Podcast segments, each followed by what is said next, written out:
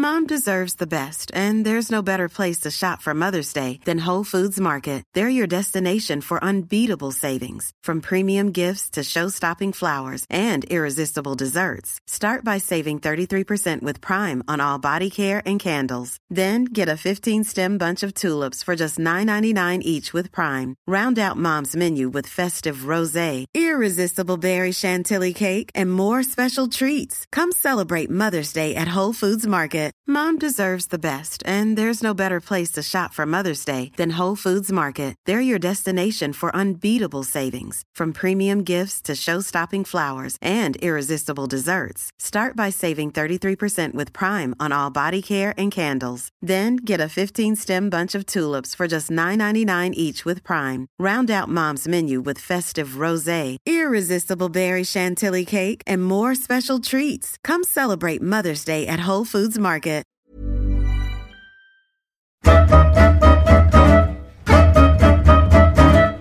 Hallå där! Niklas Holmgren här. Välkommen till Holmgren möter, en podcast som kommer ut med ett nytt avsnitt varje onsdag. Den här veckan ska du få höra till en mångfacetterad och mycket allmänbildad herre. Han har till exempel både vunnit och varit domare i På spåret. Han har skrivit, medverkat i ungefär 500 böcker. Han har inte missat en enda dags spel ifrån Wimbledon sedan 1967 och går under epitetet tennisorakel. Det handlar naturligtvis om Laholms hedersmedborgare nummer ett, Björn Hellberg. Innan ni får lyssna på Hellbacken, ja det är hans norska namn, eh, så vill jag bara säga att eh, om du vill komma i kontakt med Holmgren Möter-redaktionen så gör du det bäst via Facebook-sidan Holmgren Möter, Twitter, niklas-holmgren eller eh, hemsidan niklasholmgren.nu. Björn Hellberg, god lyssning.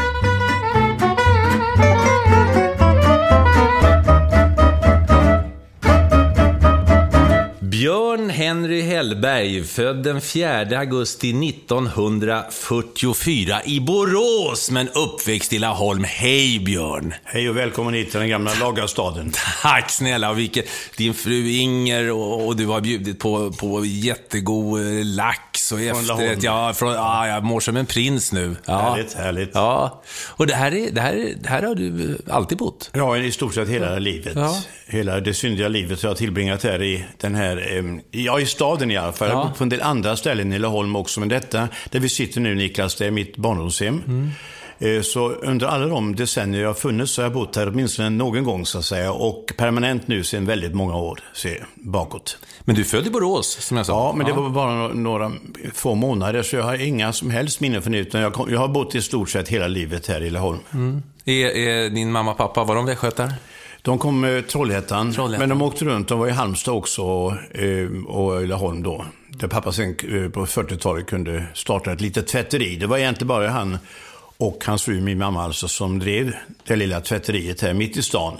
I det här huset? Jajamän. Ja. Det fanns en eh, handskmakare här också. Han hette Emil Jönsson, precis som en skidåkare numera. Och den Emil Jönsson hade en svärson som hette Verner Göransson. Och om man tittar i, i listan över svenska mästare i friidrott, kommer man till 1936 och tittar på eh, tresteg så hittar man namnet Verner Göransson, Laholms idrottsförening, segerresultat 14.58. 1458. Han var alltså svärson här i huset. Du är hedersmedborgare nummer ett i Laholm. Eh, Vad innebär det? Ja, det är, det är ju naturligtvis den finaste utmärkelse jag någonsin har fått.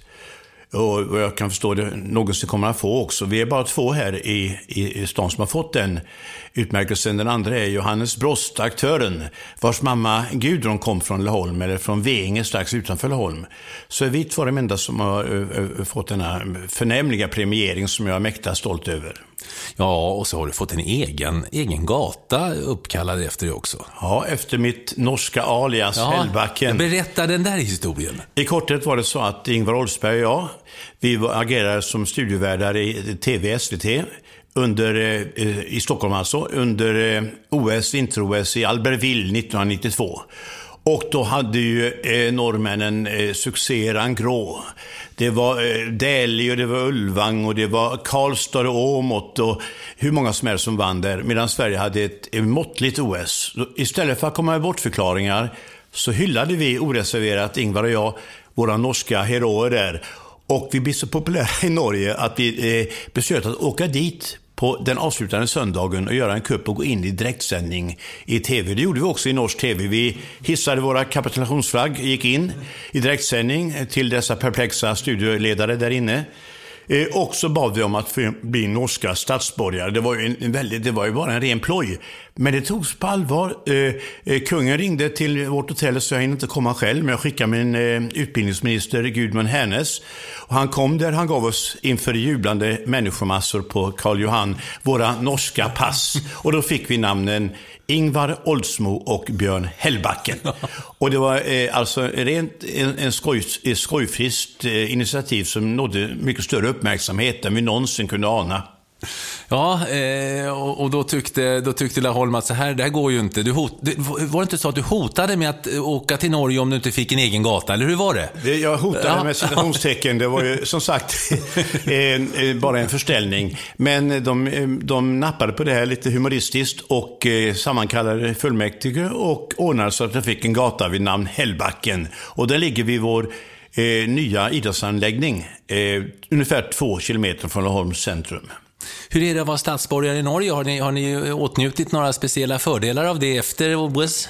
Ja, vi fick ju då eh, löjtens och lusekofta mm i samband med att vi blev, efter att ha varit ganska tungt, vi blev i och för sig invalda som hedersmedlemmar i norska eh, Hole Ro-klubb, tror jag den hette. Det är alltså en förening som stöttar eh, norsk idrott. Och det gjorde vi, annars har vi inte märkt någonting på de senaste två decennierna. Björn, eh, journalist, kommentator, eh, tennisorakel, författare, underhållare. Vad, vad, anser du mest att du är? Jag gör många järn i smidet, ja. men eh, som en rak, eh, rakt svar på en rak fråga så vill jag säga att jag är ju skribent. Det är det jag är i grunden, alltså som journalist och författare, det har jag varit mest verksam. Det andra har mer blivit så att säga lite utensilier och lite kosmetika på. Eh, underhållningsbranschen exempelvis. Jag har kommit in i det och varit med. Men, men det är ju en stor ynnest att kunna ägna sig åt väldigt många olika saker i livet. Det, det är ett privilegium som man ska vara ytterst tacksam för tennisorakel sa jag där också, eh, när jag sa att jag ska hälsa på Björn Hellberg. Ja, då alla är så imponerade över... Hur, hur, hur, kommer du ihåg alla siffror? Du har naturligtvis följt med under en längre tid så det är lättare att sortera, men ändå. Det, det är ju väldigt många matcher och finaler som, som har spelats genom ja, åren. Jag har sett många av dem också ja. faktiskt själv, men eh, minnet fungerar så att, att det är lättare för mig att, att tänka bakåt, och, alltså 50, 60, 70-talet och så vidare. Eh, men eh, det är ju en myriad av eh, siffror och uppgifter att hålla ordning på inom idrotten överhuvudtaget. Vet ju du själv som kommentator där att, att det är väldigt mycket, bara en enda ishockey eller fotbollsmatch kräver ju mycket arbete. Och att då följa tennisen under så många år, det, det, det fordrar ju att man sätter sig in i det ordentligt. Men det har ju varit en, ett brinnande intresse hos mig. Jag har ända från början varit intresserad av idrott, ända sedan jag var liten. Jag gillar den här eh, mm, passionerade, ovissa dramatiken som, som, som idrotten kan offerera på ett alldeles lysande sätt. Och att det då blir tennis som en av mina idrottsliga specialiteter är rätt naturligt, rent geografiskt. För Laholm ligger ju bara två mil norr om Båstad, som är den svenska tennisens eh, metropol när det handlar om utetennis i alla fall. Ja, eh du var inne på din barndom. Hur var Björn Hellberg som, som eh, liten grabb här i, i Laholm på 40 och 50-talet? Ja, eh, jag var nog rätt så nyfiken. Det är jag fortfarande. Jag tror att eh, om man pratar om allmänbildning så tror jag eh, att det handlar i första hand om nyfikenhet. Och då pratar jag om en berikande nyfikenhet, inte att hålla reda på vad grannarna har för sig. Det ger inte särskilt mycket det där. Så jag har varit väldigt nyfiken, det var jag redan som barn. Eh, jag var mycket intresserad av idrott, eh, så att eh, skolan klarade snabbt av och vi hade en legendarisk rektor i Laholm som hette Georg Persson. En historieberättare av rang. Han sa det att den där Björn Hellberg, han är mer intresserad av idrotten än av skolan och så var det ju naturligtvis. Så eh, jag började bevaka redan som en 13-14-åring eh, lokala matcher och gjorde mina små notiser om lite små bio recensioner och så vidare. Så jag började skriva alltså väldigt, väldigt tidigt. Så jag har hållit på eh, med det skrivna ordet och har gjort det i väldigt många år.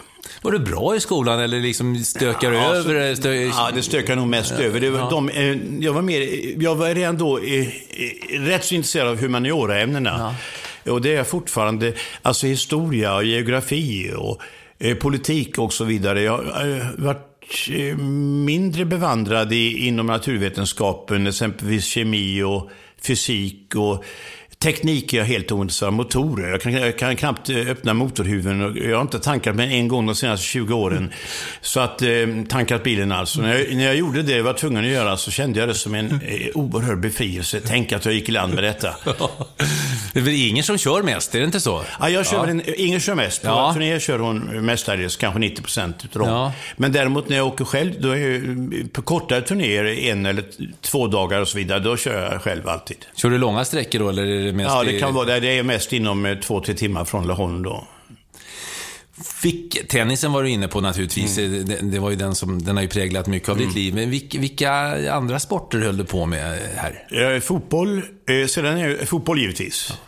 Och mm, givetvis också bordtennis, för som du vet är Halland ett stort distrikt i eh, fotboll. Det är, I bordtennis, det är egentligen bara Stockholm som kan jämföras där.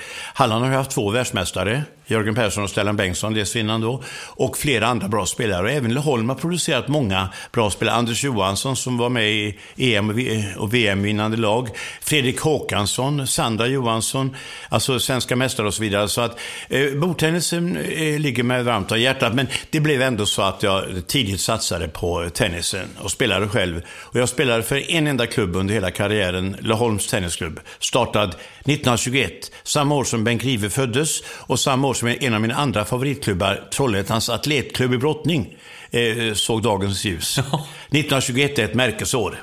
Ja, du var inne på klubbarna här nu. Jag har läst på. Eh, ska vi köra nu, Björn? Jajamän. Bandy, Västanfors IF. Varför? Ja, det är ett ytterligt eh, befogat spörsmål. Jag, hade inte, jag var nästan 60 år innan jag satte min fot i, i Fagersta Västanfors. Men det var så att jag eh, eh uppmärksammade att en spelare som heter Sven-Erik Broberg han gjorde en gång i B-landskamp eh, fyra mål mot Finland. Och det var inte sedan han kom från Västerfors. Så, så läste jag att de spelade en väldigt offensiv och tjusig, eh, tjusig bandy. Och när de då vann 1954 SM så gjorde den här Broberg eh, mot Örebro i finalen. Det blev 1-1. Och eh, Broberg gjorde ett västansårs mål. Det blev alltså omspel på Mesos, ist, eh, eh, Mesost, is i, i Eskilstuna. Och då blir det 2-1 till Västanfors i den. Och det är deras enda SM-seger. Och det var denne Broberg som gjorde eh, båda målen och jag blev fascinerad av laget. Och sen följde jag i radion Västanfors och ville gärna att den här Broberg skulle göra mål. Men till min förtrytelse var det nästan alltid en som hette Lasse Löv som gjorde målen där. Och så blev han ju idolen nummer två där. Och sen hade jag glädjen att tillsammans med min fru Inger besöka Västanfors eh, någon gång, ja, för knappt 15 år sedan. Och eh, blev då mottagen i klubbrummet och det bjöds på eh, smörgåstårta. Och nästan alla legendarer fanns på plats. Sören Boström och Broberg, Hasse Lundqvist med flera. Så det var ett stort ögonblick för mig. Vad sa du till Broberg då? då? Jag, sa, jag, jag berömde honom för de insatser han gjort 50 år tidigare. Och så frågade jag, kan du inte göra comeback snart? Han var tveksam till den propån. Och du var inne på brottningen då, som ligger i varmt om hjärtat, Trollhättans eh, AK. Med fantastiska brottare. Bertil Antonsson, oerhört stark tungviktare. Han var med i fem VM. Han vann tre av dessa VM. I de andra två förlorade han hårfint och diskutabelt med 2-1. Han kunde alltså ha tagit storslam där. Sen kom den, sen kom ju så småningom eh, Frank Andersson, och däremellan var det en som hette Janne Karlsson. En oerhört fin och sportslig kille. Eh, skötsamheten personifierad. Han, han brottades i Trollhättan hela karriären. Han ställde upp 19 gånger i Svenska mästerskapen i freestyle, vann samtliga gånger, drog sig tillbaka obesegrad. Han är unik i ett avseende. Han är den senaste brottare som i mest stora mästerskap, två stycken mästerskap i följd, tagit medaljer i båda stilarna. Det vill säga både grekisk-romersk och fristil. Först gjorde han det i eh, den tragiska OS-upplagan i München 72. Och året därpå upprepade han det, tog silver och brons då i de båda klasserna, alltså då i Teheran. Så det var en fantastiskt fin brottare. Så hade vi hette Bengt Lindblad som 15 gånger blev svensk mästare. Så brottningen i Trollhättan har stora traditioner. Ja, varför, varför gillar du, var, var, det brottning? Var det fastnade för, för den sporten så, Jag tycker så det är, en, mycket sån det är en kraftsport, eh, öga mot öga. Eh, vad som är negativt nu, och det måste jag ta fram, det är dessa ständiga förändringar i, i reglerna. Och det gör att man från ett år till ett annat knappast vet vad som händer där. Och det är ju naturligtvis en, en stor, stor nackdel. Och sen är vi inne på fotbollen, Björn. Där finns det ju naturligtvis det lokala laget. Eh, Laholms eh, fotbollsklubb. ja, just det. Och sen finns HBK, Halmstad bollklubb. Och så finns Sunderland. Ja, det är helt enastående. Vilket, vilket eh, triumvirat. eh, HBK, jag var så intresserad att jag som 8-9-åring tog bussen in från Laholm till Halmstad, ungefär 2,5 mil, bara för att se lagets träning. Jag åkte in med någon, någon kompis när jag var i den samma ålder och eh, samlade in autografer, besökte spelarna, eh, terroriserade dem genom att gå hem och knacka på dörren och fick autografer där. Så jag har följt laget ända sedan dess. Och eh, har inneburit en hel del njutningar. Fyra, fyra SM-tecken. Åh, så skönt. Ja. Favoritlirare i HBK genom, genom alla tiderna? Din favoritlirare? Det är utan tvivel Sylve Bengtsson. Ehm, eh, många av de nya, kanske eh, yngre lyssnarna här, kanske inte känner till det, men det var en, ett allround-fenomen. Det är den enda spelare som har uppträtt på samtliga platser i ett lag. Och då menar jag samtliga. Man pratar om att Nisse Lidholm var på alla platser utom målvakten. Eh, man sa med eh, tio Nisse Lidholm i laget behövs det ingen målvakt. Men i det här fallet, Sylve Bengtsson var när, när, på den tiden man inte fick byta ut, eh, de man inte hade ersättare, utan blev någon skadad eller utvis, eh, utvisad är en annan sak, men skadad, då fick det laget spela med tio man. Och när Halmstad vid ett par tillfällen fick sina målvakter, båda heter Rune förresten, Rune Ludvigsson och sen Rune Magnusson skadade, så fick Sylve Bengtsson hoppa in i målet, trots att han var den klart bästa utespelaren. Han blev allsvensk skyttekung 1956. 22 fullträffar på lika många matcher. Och sen fick vi uppleva Roy Hodgson-eran också, gulden 76-79. Hur var det med en, med en ung Roy Hodgson, nuvarande förbundskaptenen för England? Ja, det är nog det, det mest dramatiska jag varit med om in, inom fotbollen genom alla år. För det var så här att 1975 så var HBK ytterst nära att åka ut. Det var enbart en tabbe utav eh, målvakten i Gais Kjell Uppling, som gjorde i, matchen, eh, i en match, jag tror mot AIK, som gjorde att eh, HBK kunde hänga kvar. Hade det, Gais vunnit den så hade HBK degraderats. Nu, 76, inför nästa säsong, tappade HBK fyra tongivande spelare, fick ett nyförvärv, Lennart Lie Larsson, eh, och en helt, hade alltså en helt oprövad ung engelsman. Alla experter, jag säger alla, var säkra på att HBK, HBK skulle åka ut. Vad blev det istället? Guld. Ja, och så guld 79. Ja, och sen två gånger till, ja. ja. Under Tom Prahls ledning var det då. Ja, det var det. det, var det. Eh, egen stol på Örjansvall, egen plats. Där sitter Björn Hellberg. Jag satt länge bakom den legendariska hövdingen Stig Nilsson. Och vi satt där och ropade in offsider i, i stereo, med stereoeffekt på läg, läktaren. Eh, Så att det, det var väldigt trevligt. Sunderland, Ian Porterfield. Ja, eh, 1973. Magiskt ögonblick i början av maj. Eh, Han tog ner, det var alltså mot eh, storlaget Leeds som på den tiden verkligen eh, var prominent alltså. Det var eh, många som ansåg det var ett av Europas två, tre bästa lag då. Och Sandland låg i andra divisionen. Och var givetvis oerhört nedlagstippat. Men en, eh, en fullständigt magiskt skimrande dag eh, på Wembley så hände följande i 28 minuten. Hörna eh, från Billy Hughes ytter. Bröstades ner av den store centern Vic Hellom. Gick till Ian Porterfield, son till en begravningsentreprenör. Han tog ner den på halvvolley och dräpte in den bakom David Harvey och det var det enda målet i matchen. Och i den matchen senare, när Leeds tryckte på som mest, så gjorde Sandlands legendariska målvakt Jim Montgomery en dubbelräddning eh, från, jag tror det var från Lorimer och eh, Clark. Eh, en dubbelräddning som har korad till århundradets främsta räddning i eh, Wembley. Och om inte han hade svarat för den så hade det blivit 1-1 givetvis och då hade Leeds vunnit för Sunderland. Spelaren gick på knäna i det skedet. Eh, Så att det, det var ett stort ögonblick. Varför är jag då intresserad av Sunderland? Just det är en, en rimlig fråga. det är tre faktorer som samordnar till detta beslut. För det första såg jag en lagbild i eh, eh, Rekordmagasinet och fascinerades av dräkterna. Svarta byxor, rödvitrandig tröjor. Sedan såg jag eh, smeknamnet De svarta katterna. Det äggade mig. Och när jag sedan strax därpå hörde Evert Taube med sin skrynkliga, eh, hesa röst eh, haspa ur sig i, i Eldarvalsen följande och det mesta vi gick var med stenkol och koks ifrån Sandeland till Sankta Cruz. Då var jag fast. Var du fast? Jag, jag kunde ju ha valt Sankta Cruz också, men det blev Sandeland istället. Ja, men du, titta på det. Jag minns, jag satt programledare var det fjol våras. Mm. Då fick jag höra att du och, och sonen Eskil var på plats. Ja, det var vi. Så vi, vi, vi hälsade till er där, eller vi sa att ni, vi hade fått reda på att ni, ni var på plats. Att du, du, du... Var det finalen då? Ja. ja. Var, var det du som gjorde den? Ja, jag satt som programledare ja, då. Ja, just det. Ja. ja. Vi förlorade, vi säger man. Ja, Varför gör man det förresten? Vi är, jag är ju inte någon delaktig i det. Eh, jo, eh, Sandland förlorade med 3 till den och det var mot Manchester City på Wembley. Det var en stor upplevelse att få komma dit, eh, det måste jag säga. Mm. Men året innan hade vi varit och sett eh, Sandland i, i, på hemmaplan. Eh, Stadium of Light. Jag mötte då eh, Fulham med det blev 2-2. Och där blev vi faktiskt hyllade där. Och Jim Montgomery, Gary Rowell, de här legendariska spelarna, Gary Bennett, kom fram och hälsade på oss. Och jag fick då en tröja på baksidan med Sandland-tröja signerad av spelarna. Och på baksidan står siffran 52. Och då kan man tänka, är, är Björn Hellberg så pass ung som 52 år? Nej, men det var just 52 jag började hålla på ja, laget 1952. Så det, det var jag var väldigt stolt och smickrad och glad över. Så de har koll, de har koll på dig i Sandland, att ja. du är stor supporter? Ja. ja, det verkar så ja. Ja, hur, ja. hur, hur kommer det sig? Ja, det, det har vi, vi, har haft svenska spelare som har nämnt det också. Ja. Plus att, att det har ju spritt sig också. Jag har ju blivit intervjuad i samband med Wimbledon och, och så har jag nämnt, har du några favoritlag i England? Ja, Sandland och så vidare. Jag har nämnt det även i engelsk tv, så det har, det har ju spritt sig genom åren. Mm. Roker Park, eh, nu Stadium of Light, vad säger du om det?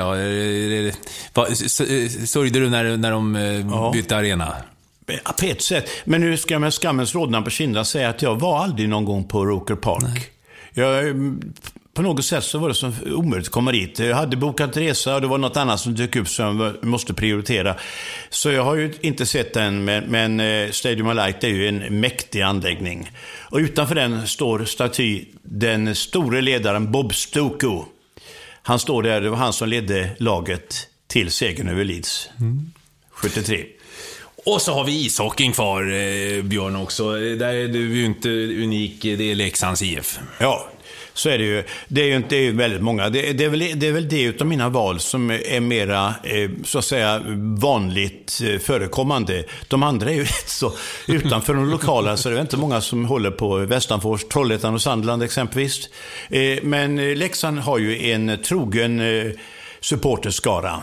Jag tyckte om det, lagets sätt att spela ishockey. Det finns ju en kultur där den stora daladansen som är rätt fascinerande faktiskt. Det är ju det är väldigt viktigt för den bygden. Och ishockeyn överhuvudtaget, tänk på norrländska orter, tänk på Skellefteå, Luleå och många andra också för den delen, så betyder ju hockeyn väldigt mycket. Mm. Tennisen har betytt mycket för dig. Eh, hur bra var du? Du spelade ju 30 år här för, för Laholms TK. Ja, just det. Jag, jag var ju klass 2-spelare ja. och det var ju bland de 100-150 bästa i landet då. Eh, och eh, vann en del lokala tävlingar, men eh, bland annat jag vann i Halmstad, Ängelholm, Helsingborg och så vidare lite grann. Och tävlade då i seriespel för Laholm väldigt många matcher. Jag var, spelade, lyckades vinna 70% exakt av mina första singlar. Man räknar ut sånt där. Och, och då var jag nästan alltid försteman i laget också. Det var ju då på den tiden tre singlar och en dubbel. Så det kunde bli oavgjort. Och att, att, var, att hade man den möjligheten med oavgjort, det hade man inte tidigare. Jo, det var att ibland fick man på Stryktipset ta in tennis också. Och då måste man ha möjlighet att kunna spela ett kryss. Va? Eh, eh satsa på ett kryss, så, så gick det till. Eh, men jag prioriterar aldrig eh, ordentligt, utan satsade mer på en skrivarbana hela tiden. Mm. Men jag kan säga det att den träning man underkastade sig som ung, det har, har jag märkt att har man glädje av även när man kommer upp i åldern en bit. Vad var det för typ av spelare? Var det baslinje? Eller var baslinje, det, baslinje. Ja. Eh, och eh, eh, slicead backhand, toppad forehand, obefintlig serve, eh, medioker volley med stor entusiasm, med starka ben, uthållig, ganska snabb. Spelar du några matcher med, med, mot Bengt Grive förresten? Nej, Bengt Grive var, var, en virtuos ja. på, på bordtennis. Men i, i tennis, han var, det, var ju åldersskillnad. Ja. Det, det, var ju, det är 23 års åldersskillnad, det märktes på banan. Så det, nej, det gick inte det. Nej. Eh, ja, Björn, hur, hur, kom du då in på, du kände tidigt sa du, och även din rektor, legendariske rektor, eh, Göran Persson. På, ja, han sa det att den här eh, Björn Hellberg, det, mm. det, det är något speciellt. Ja, eh, jag hade ju alltså minne för saker och ting och också en stor entusiasm. Och intresserad av svenska språket har jag ju alltid varit. Så jag eh, kunde dra nytta av eh, detta. Så jag kunde alltså skriva och helt enkelt livnära mig som, som eh, frilansjournalist. Och då skrev jag ju naturligtvis mycket tennis under Borg, Wilander, Edberg-eran. Och den, denna gyllene epok, då var jag ute nästan hela tiden. Men jag skrev ju naturligtvis om mycket, mycket annat också. När jag var i Australien då, när jag åkte dit, eh, 1965 som 21-åring, så följde jag ju tennis. Eh, Australien hade de bästa spelarna i världen. De hade Roy Emerson, ett bland amatörerna. Rod Laver och Ken Rose var de två bästa bland proffsen. Men det var ju bara två, två och en halv månads tennis i Australien. Vad skulle jag göra de andra tio månaderna när jag var där? Jo, då skrev jag om andra saker. Jag skrev om hajfaran. Eh, jag skrev om opalsökning. Jag eh, gjorde intervju mm, med svenskar som hade emigrerat till Australien och berättade om deras öden där. Eh, en rätt kuslig sak var en av de första mm, uppgifter jag gjorde var när jag skulle skriva om hajfaran så forskade jag i det och det visade sig att det fanns en skådespelare som heter Marcia Hathaway. Och detta var 1963 år, alltså två år innan jag kommit hit. Hon blev attackerad av haj på grunt vatten inne i Sydney. Och eh, båda benen slets av. Hon dog i det finns, finns på nätet att se det här, alltså nu är för, eh, bilder på det, förskräckligt. Eh, och eh, den händelsen tog jag naturligtvis upp i min artikel och så intervjuade jag då folk som, även några som hade också blivit av med en hand eller något när hajen hade tagit. Så att, så att det var rätt obehagligt det där. Ja. Inte bara rätt, det var fruktansvärt obehagligt. Ja, Australien, det var ju, det var ju speciellt. Det var ju, det var ju långt bort, väldigt långt bort på den tiden, ja. eh, på 60-talet då, 65. Eh, och det tog en och en halv månad bara för det att komma dit med båt. Jag åkte från, eh, i slutet av, omkring den 20 augusti, tror jag det var, 1965 så gick vi ut från Majnabbehamnen i Göteborg. Och först 42 dygn senare så eh, eh, ankom vi till Melbourne. Vad gjorde du på båten? Du fick det 42 dygn att gå. Jag jobbade ju hela tiden. Ja, det ska jag, var, det var alltså, eh, passagerare kostade nästan ingenting. Det var väldigt, väldigt billigt. Mm. Så att jag kunde jobba där, så jag hann väl med att skriva en artikel om dagen. så att jag hade ett 40-tal artiklar som jag skickade iväg när jag kom fram. Vad skrev du om då? Ja, olika. Det var både idrotts och annat. Ja. Jag, jag, jag eh, jobbade mycket då som frilanser för eh, eh, Torsten Tegnér, ja. Idrottsbladet.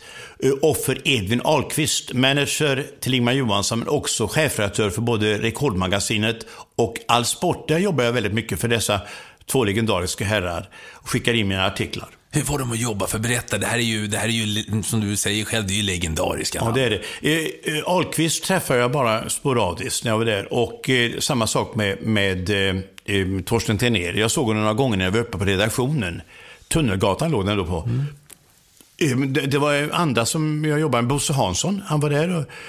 Och, och sen var Ture Pettersson, alltså mm. cykel och brottningsjournalisten. Ja, Eh, han var redaktionssekreterare ett tag, så det var de jag jobbade mest med. Tommy Engström var så en gång Tommy Engström har varit mm. där, absolut. Mm. Hans Strandberg var där. Mm. Så att, och det är sådana som, profiler som jag har haft glädjen att få jobba med själv sen efter, efter det.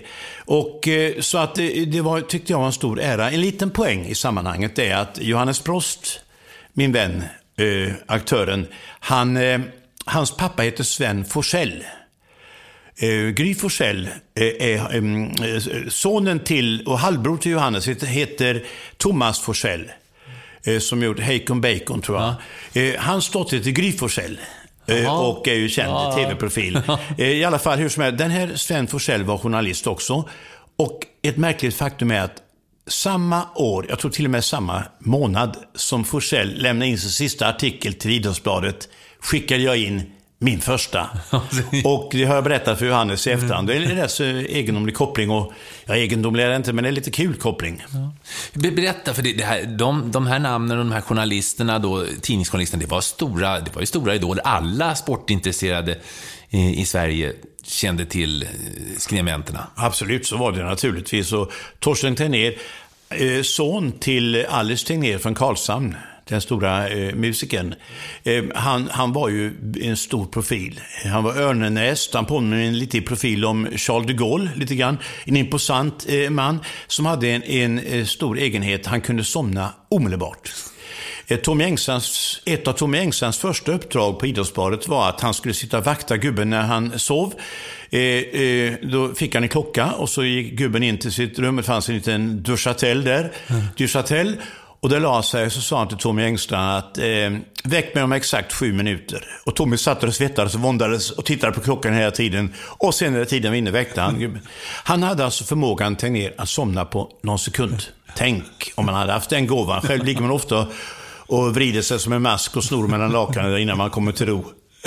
Var det inte nog med de här, de här namnen? Sen, sen, har du, sen började du din etermediabana. Jag vet inte om du började med den så, men, men du, du har i alla fall räknat dubbelfel åt Sven Jerring. Ja, bara en sån sak.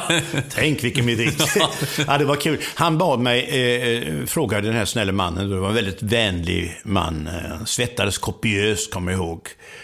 Luktade lite enbär om man ska vara ärlig ibland. Va? Eh, och eh, denne fine man, han frågade mig om jag ville hjälpa honom under en sändning att räkna lite dubbelfel, hålla ordning på statistiken, och gjorde jag gärna. Ja. Sen fick, efter ett tag fick jag också säga några, han ställde någon fråga där. Unga man, vad tycker du om Peter Andlius backhand? Ja, den är bra, så Ja, jag tycker jag också. Ja, han var, var fin, så det var kul att träffa honom. Och så hade jag kontakt med honom under några år, men inte så många jobb. Mm. Sven Jerring och, och radion, det var ju, det var ju innan tvs dagar, så det var ja. ju, hela Sverige hörde ju när du ja, pratade då. Ja, Jajamän. Hur var det? Var det nervöst? Nej, inte direkt, för det var ett ämne man, eh, jag behärskade, höll, höll på med dagligen, men jag var väldigt ung då. Mm. Det ska jag säga, jag var 16 år första gången och tror jag 18-19 år när jag gjorde sista jobbet med honom. Så att det, det, det, det, ser jag som eh, en milstolpe för mig som ung, att, att få jobba med farbror Sven, som ju Eh, var, en sådan erfaren och skicklig radioreporter. Han var till och med med i, i ryska revolutionen 1917 och han eh, eh, ledde det längsta, på den tiden längsta radioprogram sammanhangen som har funnits, nämligen Barnens brevlåda. Torsdagar eh, Kungsgatan 8. Och där satt han och ledde det i många, många år. Så det var väldigt spännande att få jobba med farbror Sven. Även om han hade en, det måste jag ändå säga, en väldigt blygsam roll. Vad gjorde han i ryska revolutionen förresten 1917? Ja, han var väl reporter där. Han var reporter då, ja. ja. Och sen så, eh, om vi hoppar vidare, så har du jobbat tätt ihop med Lennart Hyland också. Ja, just det. Han, han var väldigt intresserad av tennis. Det kanske inte många tror, för det, han refererade aldrig det därför, uh, av en enda anledning. Han ville inte gå in på eh, Sven Jerrings domäner. Det är precis samma sak med, med eh, kung Gustav VI. Han var egentligen bättre spelare än den mer, i sammanhanget mer kände Gustav V, Vegurra. Ja.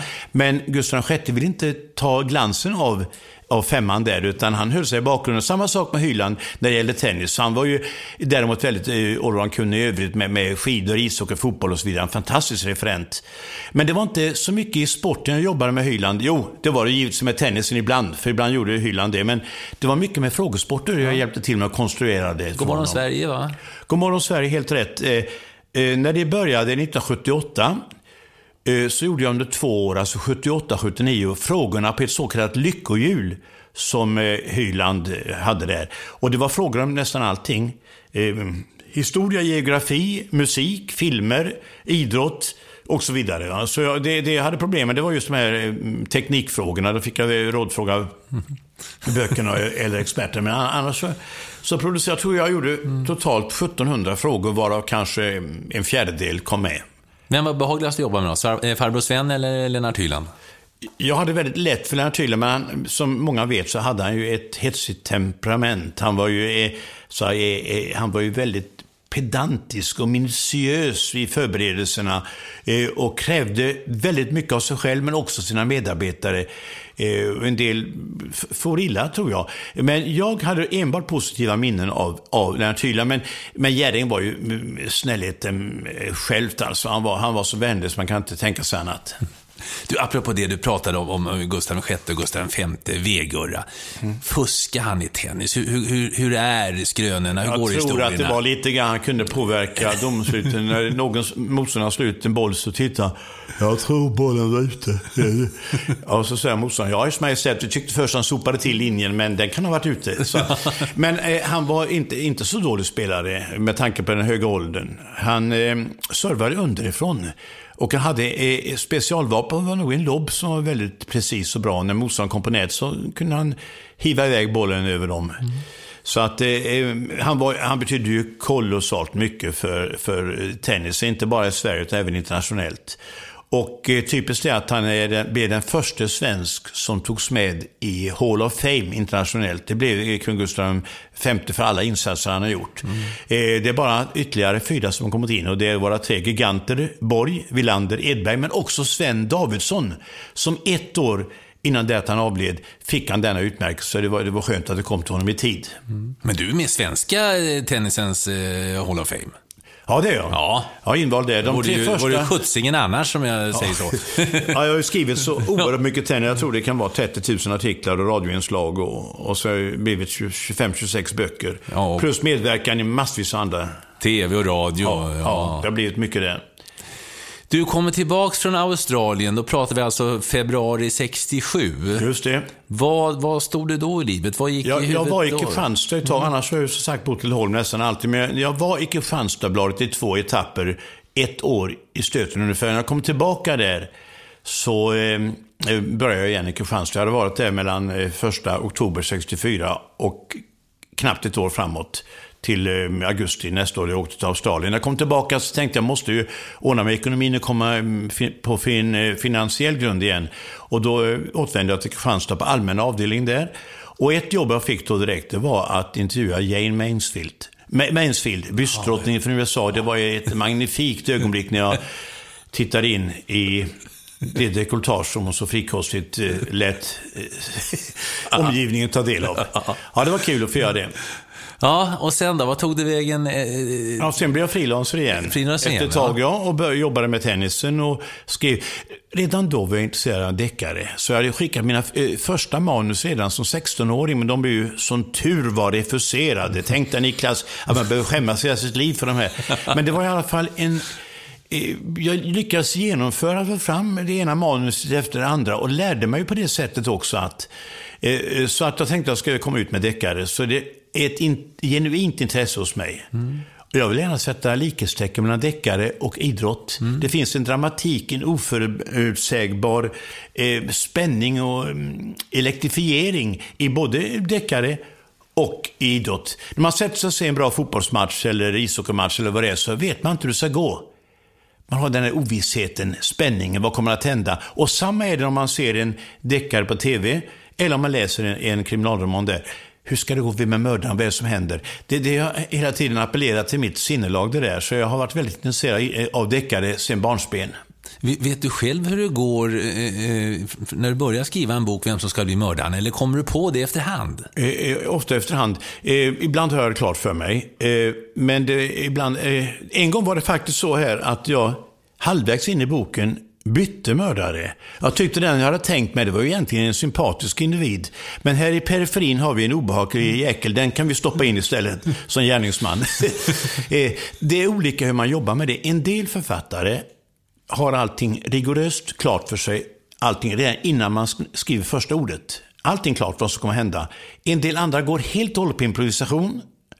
Jag jobbar alltså mitt emellan där. Jag har gärna vissa stationer klara för mig på vägen till slutmålet. Eh, men det skulle för mig i alla fall vara väldigt tråkigt att veta precis vad som ska hända. Jag tycker att det är att, att det kan inträffa saker som gör att man kan slänga in en helt annan eh, episod än den man har tänkt sig från början. Det tycker jag är det som ger dynamik och, och liv åt en, en deckare. Men är det så att du blir förtjust i, i vissa figurer? Du var inne på det där, den, den, här tycker jag är för bra om, han borde inte vara mördare. Som, som när jag var liten och spelade fotboll med mig själv då, och så reffade och spelade, så blev det ju alltid ett speciellt lag som vann då. För att jag, jag det, ja. men, men alltså, är det samma sak där? Och Stenvall till exempel. Jag menar, det, det, det, är ju, han är ju, är ju, ja, han är ju med och du är väldigt förtjust i honom, det ja, vet jag. Det, så det blir så. Man, man ja. känner sig befryndad med sina figurer. Jag kan ju ta ett exempel, den store Vilhelm Moberg. Han kom in en gång i skrivarlyan i Väddö en morgon och hustrun tog emot honom och hon hade aldrig sett honom gråta men då strömmade tårarna ner för de fårade kinderna hos den här knotige och fantastiska smålänningen. Och då, men Wilhelm, vad är det? Frågade, sa hon. Vad är det som har hänt? Allting är förbi, snyftade han. Rask dog i natt. Så han var tvungen att ta, ta livet av eh, Raskens. och det tog honom så hårt att han, han kunde inte skriva på några dagar sen. Så, så är det. Ja. Och det var en klen tröst för honom att eh, Sven Wollter som gjorde Raskens lever än idag TV. Det är ett bevis på att man verkligen känner för sina figurer. Jag tror detta är nästan en förutsättning, att man måste kunna leva sig mm. in, tänka som dem, leva som dem i viss mån. Hur mycket, mycket Sten Wall är det, är det, hur mycket Sten Wall är det i Björn Hellberg? Jag tror att det finns en hel del, kanske inte utåt. Han är eh, skallig och han är under medellängd, lite kortare än jag och eh, till och med något fylligare. Mm, besittning av en pondusaktig rondör. Eh, men jag tror att framförallt de inre egenskaperna är ganska lika. Det har jag inte tänkt på förrän nu eh, efter 21 böcker med honom. Så börjar jag tänka, herregud, så tänker jag ju också. så Wall har fått en hel del av mina inre drag. Han har en ja, filantropisk läggning. Jag tycker eh, han, han har en humanistisk syn på tillvaron som jag finner väldigt tilltalande. Finns det någon risk att du kommer in i köket en, en dag här och gråter och ingen frågar vad det som har hänt? Sten Wall, eh, Sten Wall har gått bort. Jag tror att det är snarare Inger som kommer att gråta. Jag föreslog en gång att vi skulle ta livet av Jan Karlsson, hans trognaste medarbetare. Inger protesterade våldsamt. Nej, tänk på Gun, de har inga barn. Skulle du låta henne bli änk, eh, änka vid 50 års ålder? Det duger inte, så jag fick ju ta tillbaka det. ja. Hur, hur, hur lägger du upp eh, en bok? Är, är det så att du, du kliver upp på morgonen och så sätter du mellan, mellan eh, klockan 9 och klockan 17 och, och skriver med, med avbrott för lunch, eller hur fungerar det? Jag är disciplinerad. Det, det, en del författare eh, bygger på improvisation och eh, har kanske en lite bohemisk läggning, men, men eh, jag tror att de allra flesta ser det som ett vanligt yrke att jobba. Jag är väldigt disciplinerad. Det kanske inte har just mellan 9 och 17 som du nämner, utan ibland kan jag jobba ännu längre än så, ibland bara kanske någon timme. Men eh, jag respekterar deadlines. För mig, det är heligt. Eh, detta att, eh, ska jag lämna en artikel, en bok, så ska jag vara i tid. Så att jag, jag utgår alltid från detta och ser till att jag blir klar. Eh, så, så det tror jag är viktigt, att disciplin är, är det viktigaste. Jag vill eh, citera min kollega, tyvärr bortgången nu, Olof Svedelid. En eh, produktiv, fin författare. Han sa så här att inspiration är världens mest överskattade ord för en författare. Jag delar den uppfattningen helt och hållet. Om jag nu hade skulle suttit här och väntat på de här gudomliga skickelserna från ovan så hade jag inte fått mycket gjort. Utan det gäller att jobba och, och, och, och eh, avdramatisera det helt enkelt och, och, skriva det. Och hoppas att, eh, att då eh, kompetensen och fantasin räcker till. Skrivkramp, är det någonting som du känner igen? Dessbättre inte. Jag har eh, faktiskt aldrig drabbats av det. Eh, och det är naturligtvis en fasa för den som gör detta. Men det var så här då Niklas, när jag var som mest ute, eh, säger Borg, Wilander, Edberg-epoken, så hade jag ibland bevakning, jag var kanske enda svenska journalist på plats, eh, till 10-12 tidningar. Olika tidningar satt och väntade hemma, eh, plus radio. Eh, och då lärde jag mig att man måste få fram texten. Det är bättre att eh, den behöver kanske inte vara lysande och eh, Pulitzerklass, men den, den, måste fram. Och då, jag lärde mig då verkligen att respektera, att få fram det här. Här sitter folk och väntar eh, med sina sidor på tom, att det ska fyllas med ett innehåll. Då måste jag göra det. Och det lärde jag mig att eh, skriva eh, snabbt. och, ja, det hade jag väl i mig från början i och för sig. Men att försöka att respektera deadlines, det är väl egentligen min paroll i livet, att inte missa det. Hur funkar det? Kan du sitta här nere och eh, avslutat en middag och tagit en whisky och säga nej, nu får jag lust, nu, ska jag, nu fick jag en idé och så går du upp och sätter dig i skrivarlyan och, och, kan, det, kan det vara en inspiration ibland? Jag, jag sitter just här nu och eh, präglar in ditt eh, signalement här. Så undrar jag, det där är ju användbart. Va? Jag bara undrar vilken roll ska jag placera dig i? Det, eh, du har ett sånt eh, brett spektrum att du kan vara allt från mördare till hjälte. Ja. Första älskare, absolut. Eh, så att, eh, nej, men det är ju som man får i inspirationer. Ja. Eh, vad jag ofta utgår från, det är motivet, alltså drivfjärden. Vad är det som ligger bakom detta? Och jag har försökt variera det mycket. Det kan vara hämnd. Det kan vara pekuniära orsaker, ekonomiska skäl alltså. Det kan vara rena tillfälligheter. Det kan vara passionsdrama. Det finns så väldigt mycket att välja mellan. Sedan försöker jag ha en sak till i mina deckare. Jag försöker eh, ofta, inte alltid, men ha ett speciellt tema, ta upp ett ämne. Man kan ju som författare reagera mot eh, oförrätter och så vidare. Då har man eh, inte bara rättighet utan nästan skyldighet att ta upp ibland. Eh, jag, jag, har alltså i, i böcker vid ett par, till, par till tillfällen tagit upp mobbing. Det var motivet i min första Sten Wall-bok som kom ut 1981. Den heter Gråt i mörker. Och det är också temat i min allra senaste nu, Det tysta, som är i min andra serie, Loviken-serien. Eh, där har jag tagit upp eh, just mobbingen, detta föraktfulla, att hålla på med, med sådan, att sänka sig till sån uruselt låg nivå. Sen har jag tagit upp rasism, jag har tagit upp religiös fanatism i någon bok, eh, idoldyrkan, eh, stalking eh, och så vidare. Ehm, så att det, det, det, finns mycket att ta på om, om man satanism tog upp. Och en del av de här ämnena gör att man fick eh, ägna sig mycket åt research. Um, en del behövde jag inte. Jag, skri, jag, har skrivit, jag bestämde mig för att alltså bara skriva en enda deckare i tennismiljö.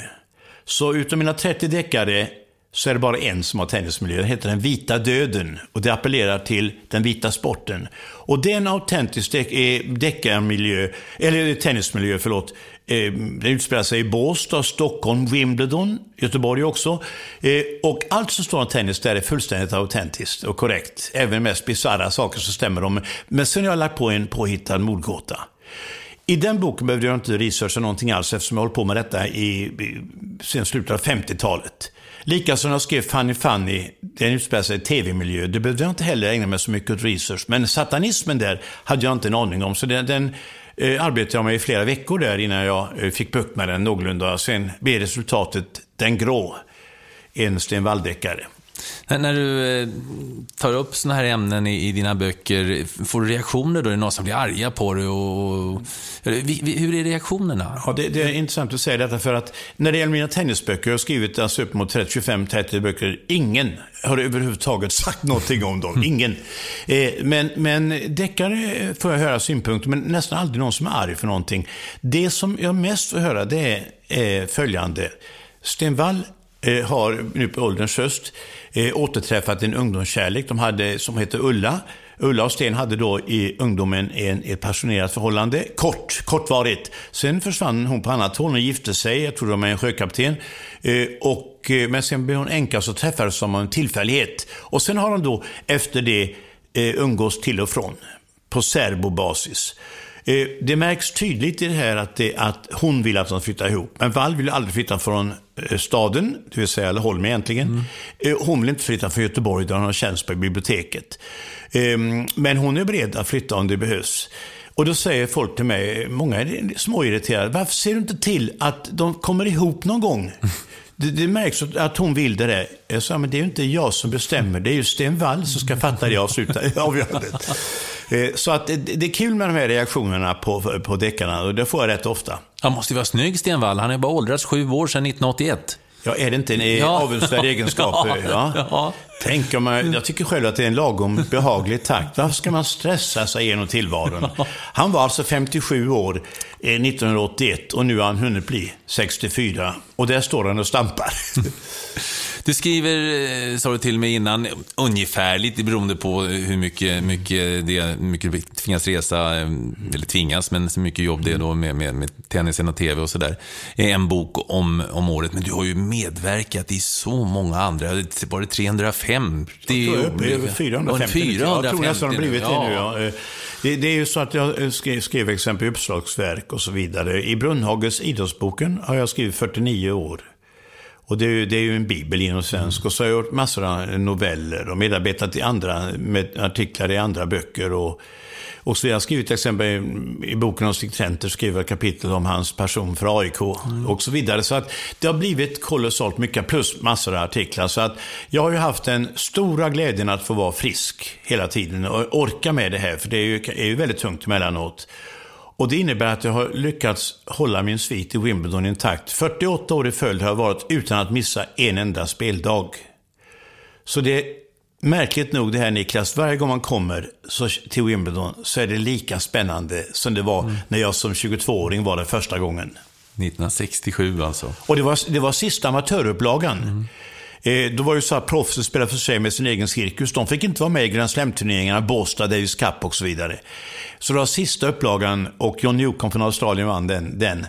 Eh, och sen året därpå, 68, så öppnades tennisen med Rod Laver, också från Australien, som vinnare slog landsmannen Tony Roach i finalen. Och så att sen dess har jag varit där, så nu börjar man kunna vägarna mellan, mellan hotellet och, eh, och tennisanläggningen. Eh, Björn, du nämnde eh, Stig Trenter innan vi, vi, vi, lämnar det litterära. Jag vet att eh, du är väldigt förtjust i hans böcker och fotograf Harry Friberg och jag vet när vi arbetat och träffats i Stockholm så har jag haft med din son då, det är ett tag sedan, ja. Eh, så ni gick i, i Stig Trenters fotspår. Ja, Berätta! Ja, det är alltså, han var ju alltså för, för, för en pionjär på många sätt. Han var inte den första som kom med, med deckare i Sverige, det var många före honom, men han var egentligen den som lyfte det till en eh, högre nivå. Han placerade morden i en autentisk Stockholmsmiljö. Han var ju en lysande miljöskildrare en Stockholmsälskare som väldigt ömsint eh, beskrev sin stad. Eh, och han hade också intrikata mordgåtor och för mig var han en stor inspirationskälla, det måste jag säga. Dessutom eh, har jag från alla håll kanter eh, fått höra att det var en mycket godhjärtad, eh, eh, snäll människa. När han avled den 4 juli 1967 så skrev Gunnar Unger i Svenska Dagbladet att Stig Tenter var någonting så, så ovanligt som, alltså snäll, ett ord som har blivit lite förlöjligat idag, skrev han, men han var genuint snäll alltså. Så kontentan av detta är, man kan alltså mörda raffinerat även om man är väldigt godhjärtad. Vilket Trenter visade. Han betydde mycket för mig och mycket för många andra. Mm. Eh, finns det någon annan förebild, litterär förebild?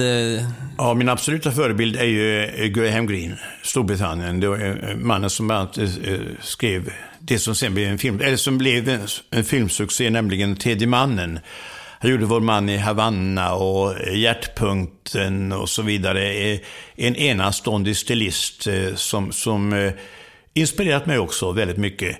Andra mm, författare inom genren är ju Ed McBain naturligtvis, som höll en förvånansvärt hög och jämn kvalitet genom ett stort antal decennier och böcker. Eh, det var bara en enda av alla läsare som jag inte var förtjust i där. Den var, där gick han för långt i, i brutalitet och spekulation, men, men annars, annars så eh, var han enastående bra. Det finns, fanns en schweizisk författare eh, som heter Friedrich Dürrenmatt, mycket skicklig. Och sen har vi haft stora epiker i landet. Selma Lagerlöf och Vilhelm Moberg som jag nämnde tidigare, exempelvis. Och vi ska inte glömma den visskatt vi har här som man nästan aldrig får höra i radio idag. Det är bara hos den stora Anders Eldeman man får, kan njuta av dessa delikatesser. Jag tänker på sådana som Carl Michael Bellman, och Birger Sjöberg, Carl, Erik Axel Karlfeldt, Taube inte minst. Så många förnämliga. Eh, så att eh, mitt musikintresse dämpas lite grann med eh, Ove Thörnqvist. Mellan Frans Schubert och Bellman och fram till Ove Thörnqvists eh, glansdagar så var jag intresserad av nästan all slags musik. Men nu tycker jag faktiskt med förlov sagt att det är lite likartat. Men jag kan ju ha fel. Det är jag som kanske inte är mottaglig, inte har antenner för det. Ingen sa förresten att du har en bra sångröst. För att den, den är ja. oskolad bara. Synnerligen oskolad. Jag tror att det är så att varje gång jag sjöng På spåret, där jag var med med Ingvar Oldsberg, 21 år, varje gång jag sjöng så tror jag att vi tappade väl en 50 000 tittare varje gång. ja, men du sjunger bättre än Ingvar va? Ja, ja då tappar vi resten. Han, han sjöng. Ja. Det, eh, när det gäller författarskapet, så där, när, i tennis och liknande, då vill man ju vinna Wimbledon och sådär. Har du någon längtan att skriva liksom, boken? Alltså, förstår du? Den här som, alltså, finns det, är det, är det sådana tankar? Finns Alla har ju det, men, men den har ju för min del kommit nu försvunnit, knuffats mm. undan till skrymslen. Men alla författare och skribenter också går och drömmer om den stora boken, precis mm. som du uttryckte det. Mm. Precis det. Att just jag ska vara den som fram. Eh, nu, nu, det där var länge sedan jag funderade i de banorna. Jag, jag har istället det, den maximen att försöka skriva så väl som möjligt att försöka kanske underhålla i vissa fall skrämma läsarna. Jag tycker det är väldigt viktigt och läsekretsen är den viktigaste av allt. Och det finaste betyg i min smak som en författare kan få, det är att få tillbaka sina läsare år efter år. Mm. Eh, för man kan inte dupera en hel läsekrets. Det går kanske med en eller möjligen två böcker, men sen går det inte längre. Så man måste ha en oerhörd respekt för läsarna, vilket jag också har. Sverige har en väldigt fin eh, deckarhistoria. Absolut. Många eh, duktiga författare internationellt. Oh ja eh, uppskattade också. Hur, hur är kontakten med, pratar du med GV och de andra emellanåt sådär när ni möts på bokmässor och Ja, jag utbyter väl- tips? Eller hur, hur, hur, hur, är det, hur är det kollegiala? Det, det tycker jag fungerar väldigt Ja. bra. Exempelvis eh, Bokmässan i Göteborg i september. Har du varit där någon gång Niklas? Jag har, varit, inte, jag har varit där, men inte där så att säga. Nej, jag förstår. Men det, det är väldigt trevligt alltså. Ja. Det, det eh, rekommenderar jag verkligen. Och där träffar man vänner och personer som man kanske bara ser en gång om året. Just där. Samtidigt som man varje år får nya spännande bekantskaper. Och där träffar man naturligtvis författare och, och diskuterar saker och så vidare. Eh, så, att, så är det naturligtvis. Men, men jag är ju inte med i någon, någon sån här förening eh, eller så. Utan jag, jag bor lite isolerat också.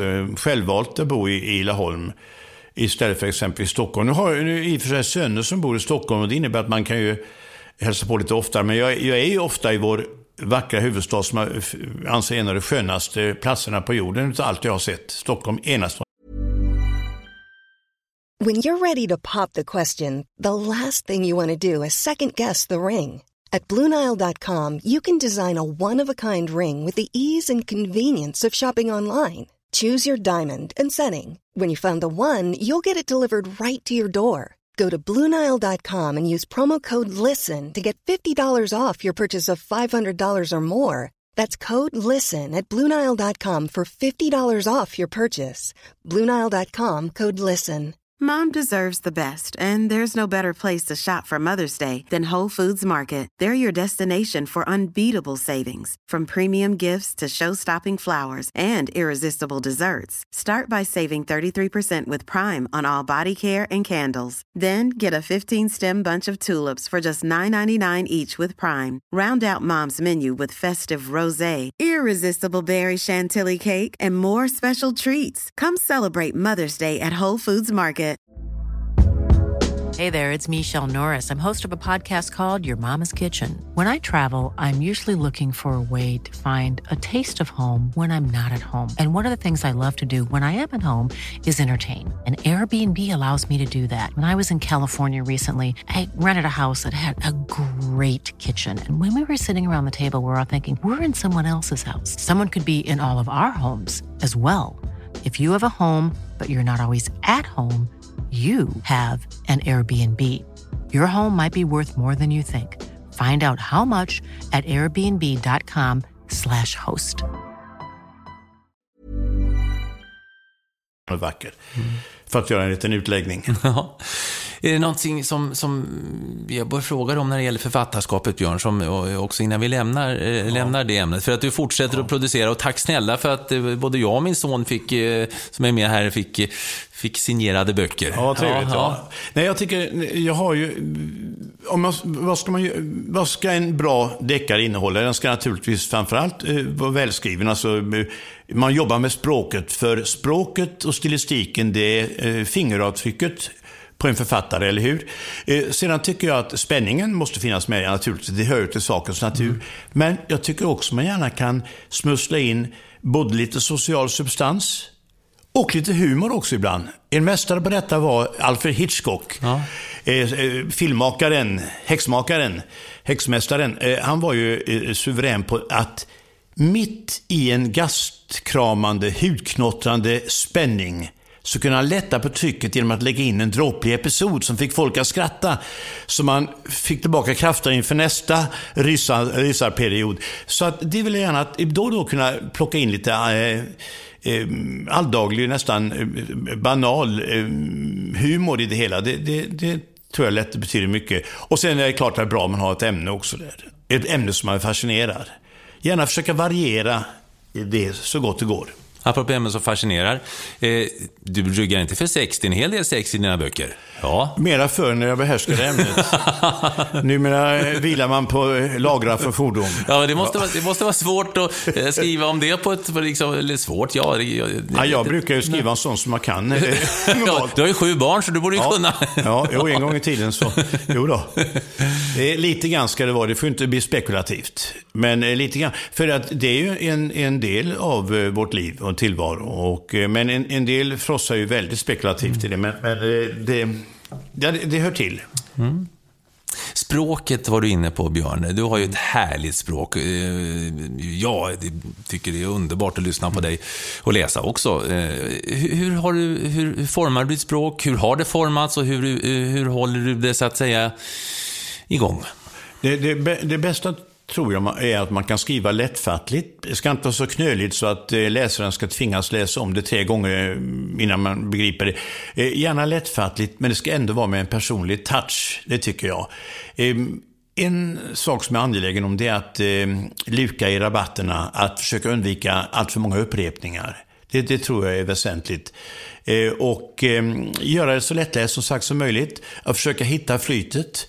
Eh, så språket är, är, är, viktigt. Jag tycker även om man mm, refererar idrott, så, vilket du själv också, du använder ju eh, alltså vokabulären med, med, med elastisk eh, snärt. Det är väldigt viktigt att, att man i alla sammanhang försöker värna om språket. Hur, hur gör du för att, eh, eller har du något tips till till de som vill utveckla sitt språk, hur de ska göra? Är det läsa böcker eller är det att gå och tala för sig själv? Eller? Jag tror att du träffar eh, huvudet på spiken där. Eh, läs mycket. Mm. Böcker, men även artiklar och så vidare. Läs mycket. Eh, då utvecklar man sig själv. Skriv också gärna lite prov och vad jag ibland gör det är att jag skriver en, en, en, kanske ett kapitel en dag och så kan jag vila nästa dag och gå på det igen. Plocka bort lite grann, lägga till lite grann eh, och kanske få mer spänst och fräschör över det hela. Det, det, det tror jag är väldigt viktigt att, att vara noga med, med språket där, det, det, det är så väsentligt det där. Alltså, det lärde jag mig mycket, mycket tidigt.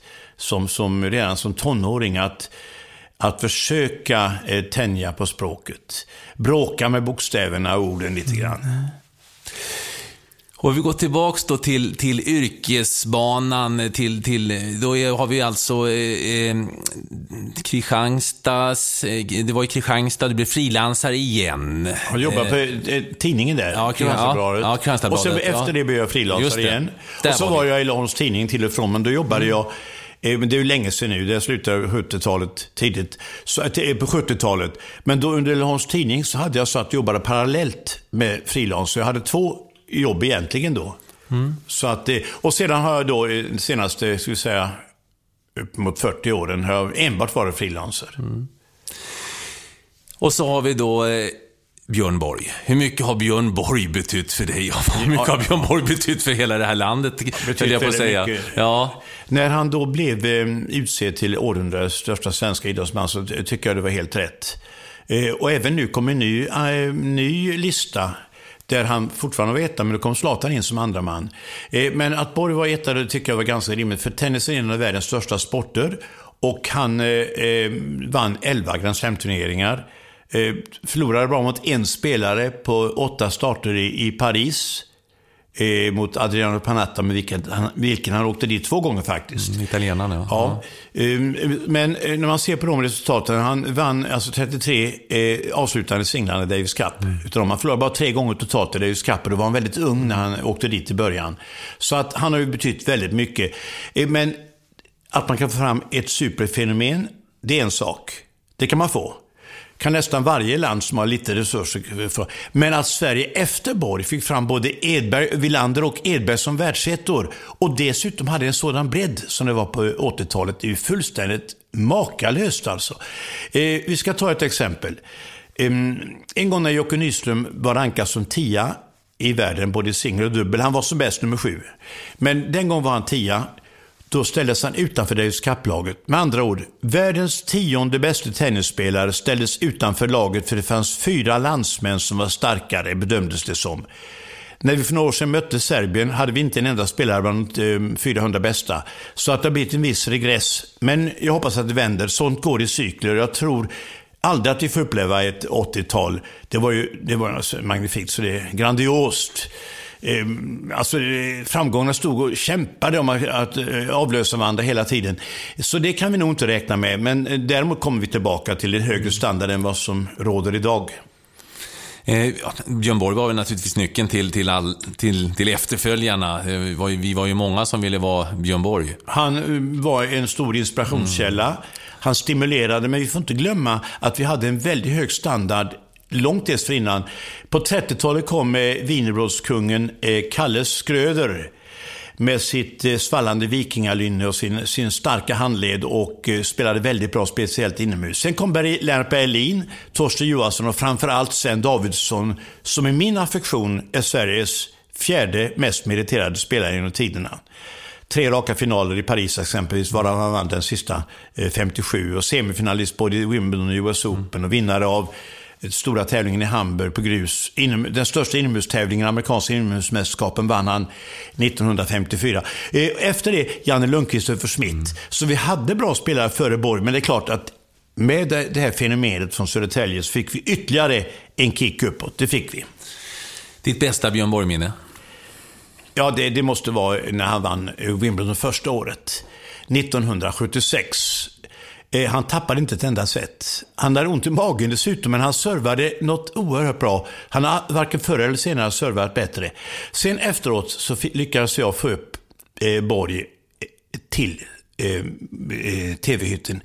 Nu är mötet jag minst fel, det kan ha varit året därpå, 77, när han vann över Connors i en stor eh, femsetare. 76 vann han över spefågeln från Rumänien, Iljen Astase. Trots underläge med 3-0 och breakbollar till 0-4 så vann han i tre raka den gången. Eh, men en, ett av dessa år fick, lyckades jag fånga Borg efter segern och i denna hierarki som råder i, i, i Wimbledon med minutiös vakthållning överallt lyckas jag guida honom upp till radiohytten och eh, till tv-hytten och där fick eh, Bengt Klive en direkt intervju med Björn Borg då. Det kommer jag ihåg. Det är omöjligt idag. Idag har de sån vakthållning så det finns inte chans att göra på det viset. Och Sverige när de vann Davis Cup också, det var, det var ju också, det var med Björn och för Bengtsson då första ja, gången. Det var, då, det var ju stort, men, men det, det, det, var lite mediokrare motstånd ja. kan man väl säga. För att, eh, var Tjeckien, eh, Tjeckoslovakien i finalen ja, då? Helt, helt mm. rätt. Tjeckoslovakien med Jiri Reberts och John Koders. Men, men den tävlingen för Sveriges del avgjordes i eh, Prag i semifinalen. För det var så här att Sverige har slagit Chile i en uppmärksammad match med demonstrationer, kommer du ihåg? Mm. Och gått i semi och gått till final för första gången i sin eh, 50 år efter debuten och eh, sin egen debut. Sverige debuterade 25 mot Schweiz. 3-2. Eh, Marcus Wallenberg och Sune eh, Malmström, två bankirer i rollerna. Det ska börja 1900 exakt och 1975 75 år efter starten av Davis Cup, 50 år efter Sveriges premiär, så gick Sverige till final för första gången. Och då skulle det avgöras om vi skulle vinna eller inte. Hur, varför säger jag så? Jo, så här var det. I Prag spelade då eh, Tjeckien mot Australien. Australien hade ett mycket svagt lag. De tre bästa var inte med. Men om Australien skulle vinna över, i, eh, i Prag över, över, tjeck, över tjeckerna, då skulle matchen gå på gräs i Australien och då skulle Rod Laver, John Newcomb och Ken Roosevelt var med. Vilket innebar att Sverige hade inte haft en chans. Det vågar jag säga direkt. För Borg var inte så mogen, inte på gräs i alla fall på den tiden. Och, eh, men då hade de bara Tony Roach eh, av de stora spelarna i Australien. Han var dess, blev dessutom sjuk under matchen där. Så att eh, Tjeckien vann och då fick vi, Tjeckoslovakien ska jag säga, vann. Och då fick vi istället spela finalen i anrika Kungliga hallen, född 1943. Och eh, vann då med 3-2. Eh, det var ett stort ögonblick. Men en Davis Cup-match som eh, slår högre i min, smak, det var, exakt, det var eh, nio år senare, 84. Då spelade Sverige mot favorittyngda USA som kom med världsettan och världstvåan John McEnroe och Jimmy Connors. Och med ett dubbelpar som aldrig hade förlorat Davis Cup, McEnroe och Peter Fleming. Man trodde möjligen, eftersom det var grus som man hade lagt in, att Wilander kunde vinna två matcher. Men det var Skandinavium, Göteborg, ja. Just det. Mm. Och det var första matchen den 16 december 1984. Och Villander pulveriserade en eh, ursinnig Jimmy Connors och därefter gjorde Henke Sundström från Bjärred sitt livs match och slog McEnroe också i tre set, fast ett hårt tredje set. Och 2-0 till Sverige. Ingen hade väntat det. Och samma dag fyllde dessutom den legendariske sportjournalisten Bengt Albom 80 år. Det var alltså inte någon succé på alla, ingen hejd på succéerna den gången. Det var framgångar från alla håll. Och sen av, eh, dagen därpå stoppade Sverige in två helt nya spelare, Edberg och Anders Järryd. Och vann över eh, jänkarna i dubbeln. Så det var vår största eh, merit anser jag i Davis Cup. Även om man tar i betänkande detta att, i, i beaktande att eh, eh, det spelades på Antokar. Du var inne på det själv, Björn, alla de här fina namnen du nämner. Och det var ju Pernfors och det var, det var ytterligare spelare. Bragdbirger var, får vi inte glömma. Han var ju med 75 ja, han var då, med 75 då. Det var lite, var lite tidigare då, men jag, jag glömmer säkert någon i hastigheten. Men, Ja, du har Kent Karlsson, Jonas, Ja. Jonas Svensson och det var väldigt många fina spelare. Ja. Ja. Fantastiskt. Hur, hur ser din, hur ser din topp fem-lista ut för, för svenska tennisspelare? Björn Borg etta förstås. Ja, eh, jag vill ändå säga knappt fram, fram, framför de andra två. Knappt? eh, Ja, det vill jag säga för att har de bytt plats i almanackan, till exempel Edberg och Borg, så är det möjligt att, Mm. att eh, Borgs konkurrens är lite mindre. Eh, Men eh, Borg etta. Mm. Eh, Och sen vill jag säga att jag delar faktiskt Edberg och Villander. Det är jättesvårt att separera, separera dessa två herrar, smålänningar. Som för övrigt möttes i Sveriges enda hel, ja, den enda helsvenska Grand, Grand Slam-finalen genom tiderna gick 85 i Australien och kunde varit en småländsk DM-affär. Den kunde lika väl ha spelats i Tranås eller Kalmar. Eh, och då vann Edberg för första gången i Grand Slam och slog Wilander som hade vunnit tävlingen de två tidigare åren. Alltså Sverige har eh, en Australien har efter andra världskriget nästan 50 finaler med, med två australier på sidorna. Det är en viss skillnad i och för sig. Men ehm, eh, fyra, helt klart, helt klart vill jag säga att det är Sven Davidsson. Sen tror jag sätter Thomas Enqvist. Vann 19 turneringar. Tyvärr fick han aldrig riktigt till det i Grand Slam. En final har han i Australien. Eh, Så hade han lyckats där hade han kanske kunnat konkurrera med Da- Davidsson till och med. Men jag håller det. Sen har vi naturligtvis som konkurrenter till dessa Järryd, eh, Jonas Björkman, eh, vi har Robin Södling, Magnus Norman med flera. Saknar du eh, den här konkurrensen, den rivaliteten och profilerna från förr? Du var ju inne på Nastase här alldeles nyss, som var ju en showman av högsta rang. Och, och, och Björn Borg och John McEnroe-duellerna. Connors var ju lite crazy på, på sitt sätt. Och Det var Arthur Ashe och det var, ja, det, det, var, det var profiler, kände jag, på, på fler profiler förr. Det var det nog på många sätt. Eh, eh, Sen kom, sen kom en epok som var väldigt stark. Eh, Efter att Borg och, eh, slutade så, och när då Villander och Edberg var på topp, speciellt Edberg då, då hade man ju den hårdaste konkurrens man kan tänka sig. Pete Sampras, Ivan Lendl, Boris Becker, Jim Courier, Andrew Agassi. Det var ju en uppsjö av kanonspelare. Så det kan man sakna. Det har varit lite magert. Det har varit fyra spelare det handlat om i flera, flera år nu. Federer, den kanske största av dem alla. Eh, Nadal, en av de absolut eh, mäktigaste spelarna någonsin. Eh, sen har det varit Djokovic och kan man säga i viss mån, ganska påtaglig mån också, Andy Andrew Murray som en klar fyra. Det har handlat om dem. Det har varit sporadiska uppstickare som har lyckats. Eh, Varinka vann exempelvis i Australien förra året och Del Potro vann 2009 i, i, i USA. Det har varit några till. Men i stort sett har det rört sig om dessa fyra spelare år efter år efter år. Och det, det kan väl, man hade velat ha lite större bredd där framme. Hur ser du på, på tennisens eh, utveckling och framtid? Ja, tennisen är ju fortfarande en oerhört stor sport. Det ska vi komma ihåg. Alltså det, det är publikrekord nästan i varje turnering alltså runt om. Och, eh, det är en av de mest utövade sporterna i, i, på vår fina planet. Det är det verkligen. Inte minst sedan då eh, gamla eh, Östeuropa har breddats. Asien har många bättre spelare nu än tidigare. Det går inte att jämföra. Till och med Afrika har, har en hel del. Men eh, Sydamerika som tidigare var starkt har blivit ännu eh, mycket strongare nu. Så att eh, den, denna utveckling har ju också bidragit till att Sverige inte eh, kan hävda sig lika väl som tidigare. Men det, det beror inte bara på det. Det har andra faktorer som gör att Sverige inte just för närvarande är så framstående. Men med tanke på det eh, arbete som bedrivs i våra klubbar. Vi har ju en unik klubbverksamhet i landet jämfört med många andra nationer. Med tanke på det så tror jag att eh, vi ska inte vara alltför skärrade inför framtiden här. Vilka faktorer menar du då? Så att det berodde på andra faktorer att Sverige inte är där de, ja, där de kanske kunde ha varit? Ja, det, det, konkurrensen, andra sporter hemma eh, är ju hård. Exempel innebandyn som är en relativt modern företeelse, jag säger relativt modern, eh, tog ju väldigt många. Va? Det visade sig att det var ju lättare att gå och spela innebandy, där man fick plats i ett lag, än att försöka hitta en bana för tennisen kan ju, du kan inte vara mer än högst fyra spelare i i, på en bana samtidigt. Va? Så att det gör ju sitt till. Så jag tror att det kan ha bidragit, plus att kanske, Wilander var inne på att eh, vi har blivit för bekväma i, i landet. Jag vill, vill inte ha någon synpunkt på det, för jag har inga, inga belägg för det. Men det är möjligt eh, att eh, vi hellre satsar på mindre krävande sporter. Mm. Fysiskt krävande. Eh, golf exempelvis, som är också, vi ska absolut inte underskatta Man måste ha en bra kondition i golf för att kunna bibehålla eh, koncentrationen och skärpan. Det är helt eh, uppenbart. Men trots allt behöver du inte ha underkastade den hårda träning som det handlar om för att bli en riktigt bra tennisspelare. Och det gäller ju även sporter som exempelvis skidåkning och brottning som alltid har legat på topp när det handlar om konditionstester. Mm. Oerhört eh, krävande, eh, alltså på, påfrestande aktiviteter. Men du, du ser ändå, om jag, om jag förstår dig rätt, vi har en ljus i tunneln. Ja, ljuset finns där framme, ja. som Hans Holmér sa. ja.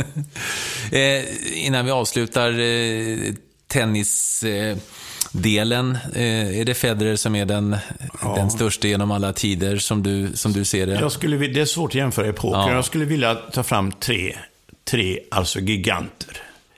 Titaner. Rod Laver. Australien. Eh, rödhårig, fräknespräcklig, vänsterhänt med en allround-kunnighet utan dess like. Han hade inga svagheter någonstans. Alla andra spelare bortsett nu kanske från eh, Federer, eh, har haft någon liten defekt. Willanders andra serve var inte så bra. Connors serve har aldrig varit eh, märkvärdig. McEnroes eh, grundspel eh, räckte inte riktigt till på långa grusmatcher, det visade sig. Eh, Emerson hade problem med forehanden. Och eh, Ken Rose hade en för dålig serve egentligen. Borg hade problem med volleyn. Eh, men Laver var komplett. Och vi ska komma ihåg det att är, att göra en äkta Grand Slam innebär att man vinner ett och samma år de fyra stora turneringarna. Australien, Franska öppna, Wimbledon och US Open. Eh, 1938 vann amerikanen Donald Butch samtliga fyra. Efter har det bara hänt att en spelare, manlig spelare, lyckas vinna alla samma år. Och det är Rod Laver, men han har inte gjort det bara en gång utan två. Både 1962 som amatör och 69 som proffs. Så Laver är absolut bland de allra största. Eh, sedan har vi då Pete Sampras. Lite underskattad. Men han vann 14 Grand Slam-turneringar. Hans svaghet var att han är lite svårt att hålla ut i långa matcher på grus. Det var hans nackdel det. Men han, eh, han var inte bättre än en gång semifinalist i Paris. Han vann Rom i och för sig en gång, men han, hans grusspel lämnar en del övrigt att önska. Men Sampras, vi ska komma ihåg det att han i en sylvass konkurrens slutade som världsetta på den opartiska rankingen sex år i följd. Vi ska jämföra det med Björn Borg. Han slutade två år i en sämre konkurrens. Så Sempras hör hemma där och givetvis eh, naturligtvis den elegante eh, eh Roger Federer, schweizaren som använder racketen som en, eh, eh, som en ja, pudervippa. Eh, hur elegant som helst är han och kan allting. Eh, Nadal är ju en stark utmanare nu och Borg finns ju med bland dem. Det finns många andra som slåss där bakom. Jag är ändå inne på den här avdelningen taskiga frågor och jämföra mm. epoker och sporter. Eh, men nu frågar jag dig, Björn Hellberg, vad, vad du känner. Vilken är din, din favoritidrottsman eh, som du håller högst? Ja, eh, då, då, kanske man ska kunna gå ifrån tennisen. vill jag säga, eh, alltså brottningen är en tuff sport och det är lite överraskande. Jag säger Alexander Karelin, eh, lyftkranen från Novosibirsk. Eh, en oerhört stark. Han var nästan oslagbar. Han förlorade en stor match på slutet i en OS och det var ett, grepp han tappade, eh, alltså ett handgrepp han tappade. Eh, det enda matchen han förlorade. Han vann i övrigt allting av vikt under en lång period. Så att det är klart att Karelin var ju eh, oerhört, oerhört stor. Större än Muhammad Ali? Ja, det tycker jag absolut. Ja, absolut. Mm. Ali är ojämnare karriär. Elegant, eh, eh fantastiskt fotarbete, eh, eh men ändå lite ojämnare trots allt. Han fick upp en hel del bakslag, medan däremot eh, Karelin praktiskt taget aldrig förlorade. Om en liten stund ska du få höra när Björn Hellberg och jag talar om när vi blev utsedda till sumobrottningskommentatorer utav självaste Bengt Grive. Jo, det är sant.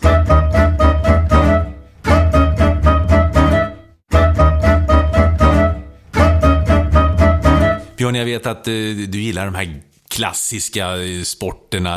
Varit, vi pratade om backhoppning tidigare lite grann och nordisk kombination och ja, det, det, det, det, brottning var vi inne på. Och skidor. Skidor, ja. Där har vi ju haft, eh, Sverige har ju haft eh, fantastiska skidåkare. Och då säger jag fantastiska är ett ord man annars ska vara ganska eh, sparsam med.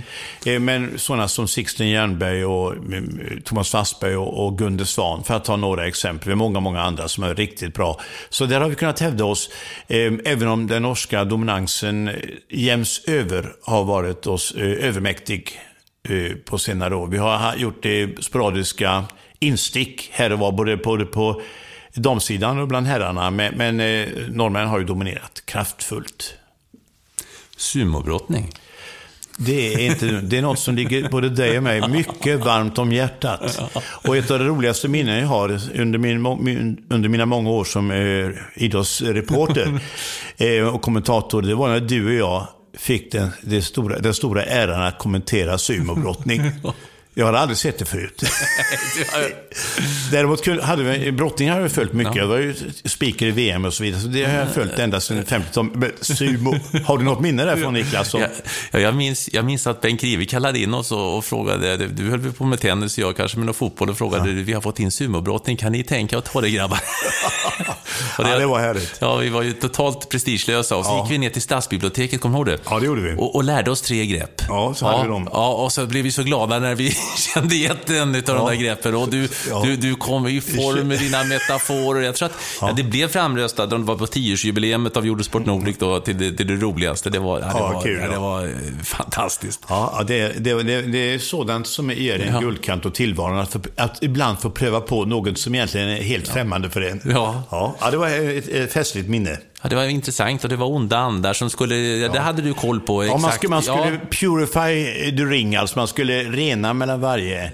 Ritualen lärde man sig, det, det har ju rötter i shintoismen det där och, eh, och det är ju oerhört eh, viktigt i, i Japan. De här eh, mänskliga bergen, kolosserna, de eh, bemöttes som gudar, eh, som kungar åtminstone, så kungligheter överallt och det var röda mattan överallt eh, där de kom. Hotellen bjöd om de bästa sviter och allting. Så, så de var de stora heroerna, men tyvärr en låg medellivslängd. Mm. Och det är inte så konstigt, sån ansträngning och dessa imposanta stofthyddor. Va? De hade en låg, de vräkte i sig onyttig mat för att få en, en kraft kring midjan. Mm. Ja.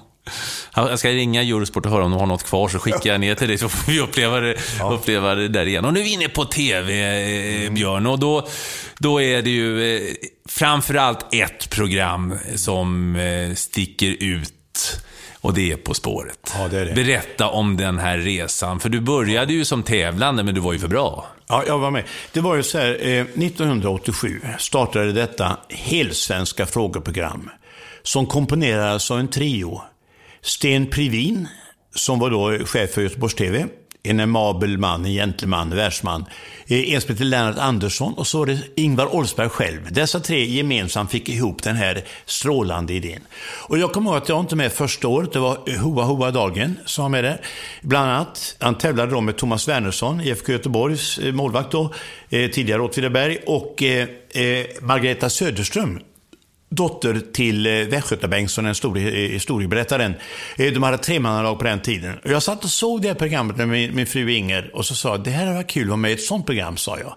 Så hände ingenting. Men så ringde de från Göteborg och frågade om jag ville vara med nästa år.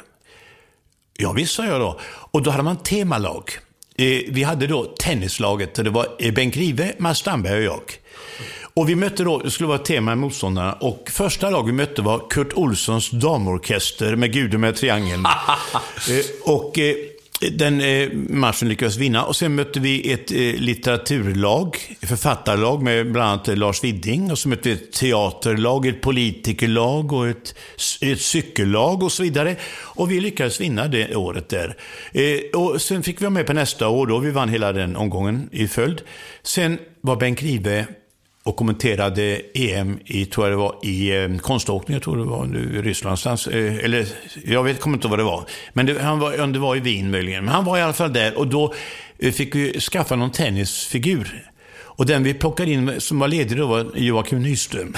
Så han var med i laget där. Skellefteå Nyström. Ja, ja. Men, Jag sa, han sa, jag, jag kan inte så mycket, sa han då. Nej, men sätt dig där bara. Och eh, så, så körde vi det här. Och så vann vi eh, det året. Och sen kommer Give tillbaka igen. Och sen var vi med ytterligare två gånger och vann de, alltså fyra gånger totalt. Vi hade väl turen att få rätta frågorna, antar jag. Och då så ville tv att jag istället skulle bli domare. Och då accepterade jag den rollen. Mm. Och jag kan ju säga det att jag har ju haft en oerhörd glädje av På spåret. Och jag har också haft den stora förmånen, favören att få ägna mig åt alla roller. Jag var ju tävlande som sagt. Jag blev sedan domare. Jag hjälpte till med en del av frågorna. Jag skrev sketcherna där Ingvar Oldsberg och jag agerade som nationella åtlöjen. eh, och så, I och med att jag hade alla roller där eh, så, så, så, så var det, tyckte jag det kändes nästan skönt när vi drog oss tillbaka efter 21 år. Var det inte, var det inte med lite, lite sorg ändå? På ett sätt, men samtidigt jag, var jag ju så pressad yrkesmässigt. Ett år, eh, det var, några, eh, eh, det var alltså fem år tidigare, ehm, alltså 2004. Mm. Då hade jag till och med frivilligt sagt att jag måste ta ett sabbatsår från det. Jag kommer tillbaka nästa år om ni vill ha mig, sa jag. Men jag, måste, jag hinner inte med mina åtaganden om jag tar det här. Mm. Och då accepterade mm. ledningen det. Och då ersattes jag det året av eh, gastronomen, kulinariken, den färgstarke Carl Jan eh, Granqvist. Han var alltså, Carl Jan var ju då min, eh, han agerade helt enkelt som rättsskipare i den, och så kom han tillbaka. Så att det är klart, du säger att det kan vara lite vemodigt, ja. Men 21 år är en rätt lång mm. tid. Och, och sen har vi fått möjligheter att gå i andra projekt, mm. Ingvar och jag här. Hur funkar det på På spåret? Var det du och Ingvar som satt och, och över en kopp ja. kaffe och, och, och spånade? Och hur, kommer ni på, hur kommer ni på städ? Hur funkar det där? Ja, det var... Bakom kulisserna, hur funkar det Björn? Ja, vi, vi, eh, Ingvar gjorde själv länge ledtrådarna. Ja. Alltså på 10 poäng, 8 poäng och så vidare. Eh, sen hjälpte jag till med en del av dem. Vi satt och spånade, hade roligare själv än publiken skulle få sen. Ehm, vi hade hittat på, ibland var de så egendomligt konstruerade att vi sen när vi sände, när vi spelade in det några veckor senare så hade vi glömt vad vi menade här. Och då frågade Ingvar en gång, hur har du tänkt där Björn? Ja, det vet väl alla, så jag hade ingen aning om. så att, eh, hur ska man då kunna begära att de tävlande skulle klara det? Men, men vi gjorde en del, vi hade en rätt rolig ledtråd. Jag hade en gång, vi är på väg till Sveriges största svinstia. Och det visade sig att det skulle vara Gränna med polkagrisfabrikerna. Ja, ja, ja. Och som du märker så eftersträvade vi då en hög seriös nivå i programmet. vi hade en annan som var lite mer morbid. Det var, eh, eh, vi skulle till Kristianstad. Mm. Och då kommer vi, eh, hade vi en ledtråd. Vi, ska, vi lämnar nu, vi skulle från Kristianstad snarare, vi lämnar nu eh, stad som också känd kvinna lämnade hals över huvud. Vad menar vi med det? Jo, det var Yngsjömörderskan Anna Månsdotter som blev halshuggen i Kristianstad 1890. Så det var ju en morbid ledtråd. Ja. Men vi hade väldigt kul när vi satt och snickrade ihop de här ledtrådarna. Och även, vi gav även tips på vilka, ibland en del frågor. Men det var ju en redaktion som jobbade. Ja. Men de här ledtrådarna gjorde ju då Ingvar i första hand och jag hjälpte till under många år också. Filmade ni de där? Skickade ni ut eh, några, några, någon fotograf då som fick sätta sig i loket på, på något ja, tåg där mellan Kristianstad och Skickades var ut eh, eh, även i land. Jag var aldrig med överhuvudtaget på en enda resa, inte en meter. Utan jag åkte upp från eh, Laholm till Göteborg eh, i studion och så åkte hem igen. Mm. Eh, Ingvar var med på några få resor, men inte så många. Eh, då han gjorde han inslag, bland annat, kommer ihåg, till Buenos Aires var han och så vidare. Mm, lite, lite grann, på några, några, några, få gånger var han ute i, och gjorde. Men, men eh, i skillnaden med det nya vi kom till sen, Sverigequizen och även tidigare slaget om Sverige, då får ju Ingvar Oldsberg och jag själva vara ute mm och träffa folk och ställa frågor på platsen. Och berätta om eh, kanske lite bisarra företeelser och färgstarka mm. profiler etc. Så lite annorlunda upplägg på det här programmet. Mm. Något sånt där, om vi håller oss kvar lite grann på spåret mm. innan vi går vidare. Ja. Något sånt där som vi, inte, som vi inte har fått sett. Jag vet ju någon gång du skrattade enormt åt en Robert Aschberg-historia som var så dålig. Den har ju kommit ut lite grann. Ja. Men, men, finns det något sånt där som vi inte har sett? Finns det någon som du är sådär, wow, vilken kunskap, eh, som kanske inte kom fram i programmet? Ja, det, det, vi har haft väldigt många bra tävlande, ja. vill jag säga. Både ja. bland män och kvinnor. Alltså, det har varit väldigt duktiga. Senare år Stefan Holm exempelvis. Mm. Peter Harrison är väldigt duktig där. Och eh, Birger Karsten var skicklig. Cecilia Hagen, Hoa Hoa, en riktig mm. profil. Alltså skarpskuren och eh, härlig med sin eh, svepande mm. jargong. Eh, men så jag kommer ihåg att vi, vi eh, rätt så festligt var när, när den entusiastiska My Holmsten Eh, Eh, Ehm, eh, när hon en gång var, tog i så att hon ryckte sönder hela, eh, eh, alltså vad heter det, spaken man drar i. Eh, hon eh, ryckte sönder, så vi fick ett ganska långt avbrott där. Det har hänt, sen har det hänt ytterligare någon gång så. Sen, en gång var det så faktiskt att Ingvar skadades, vi fick skjuta upp det en, en halvtimme. Eh, han skulle göra entré Eh, då, jag tror att jag var redan på platsen där och de tävlande på plats. Så ville man ha in lite rökridåer och så har man sänkt ljuset. Och skulle Ingvar då göra entré och, och, och i, var han så ivrig och, eh, och, och så fram det till rampljuset snabbt så han brakade rakt in i dekoren och fick eh, blodvite uppstod i pannan. Så att vi fick eh, avbryta sändningen. Ingvar satt och lappade sig ihop. Ja, det var, man kan inte säga att det var festligt, men det var ganska minnesvärt. Ja, ja, tittar du på På spåret idag förresten? Ja, oh ja, jag har inte missat ett enda nej, program. Nej, hur, hur går det? Tycker du... Ja, ja, jag tycker det är bra. Ja. De, de sköter det på sitt sätt. De har, de har eh, visat respekt och pietet mm. mot det ursprungliga formatet. Mm. Vilket jag tycker är viktigt att göra bra. Och de har också satt sin egen prägel mm. där. Ska jag säga någonting som är, det det, det, jag efterlyser lite mer svensk musik. Det, det är lite, tycker jag, för mycket utländskt.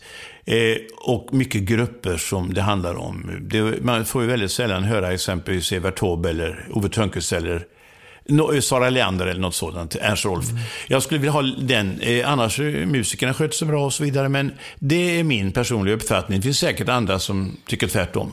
Har de ringt eh, Christian och Fredrik och frågat om tips? Nej, det har de inte gjort, men de, de är väldigt glada när Ingvar och jag ställde upp, eh, jag tror det var 25-årsjubileet, mm. och då gjorde vi en sketch där, mm. eh, extra.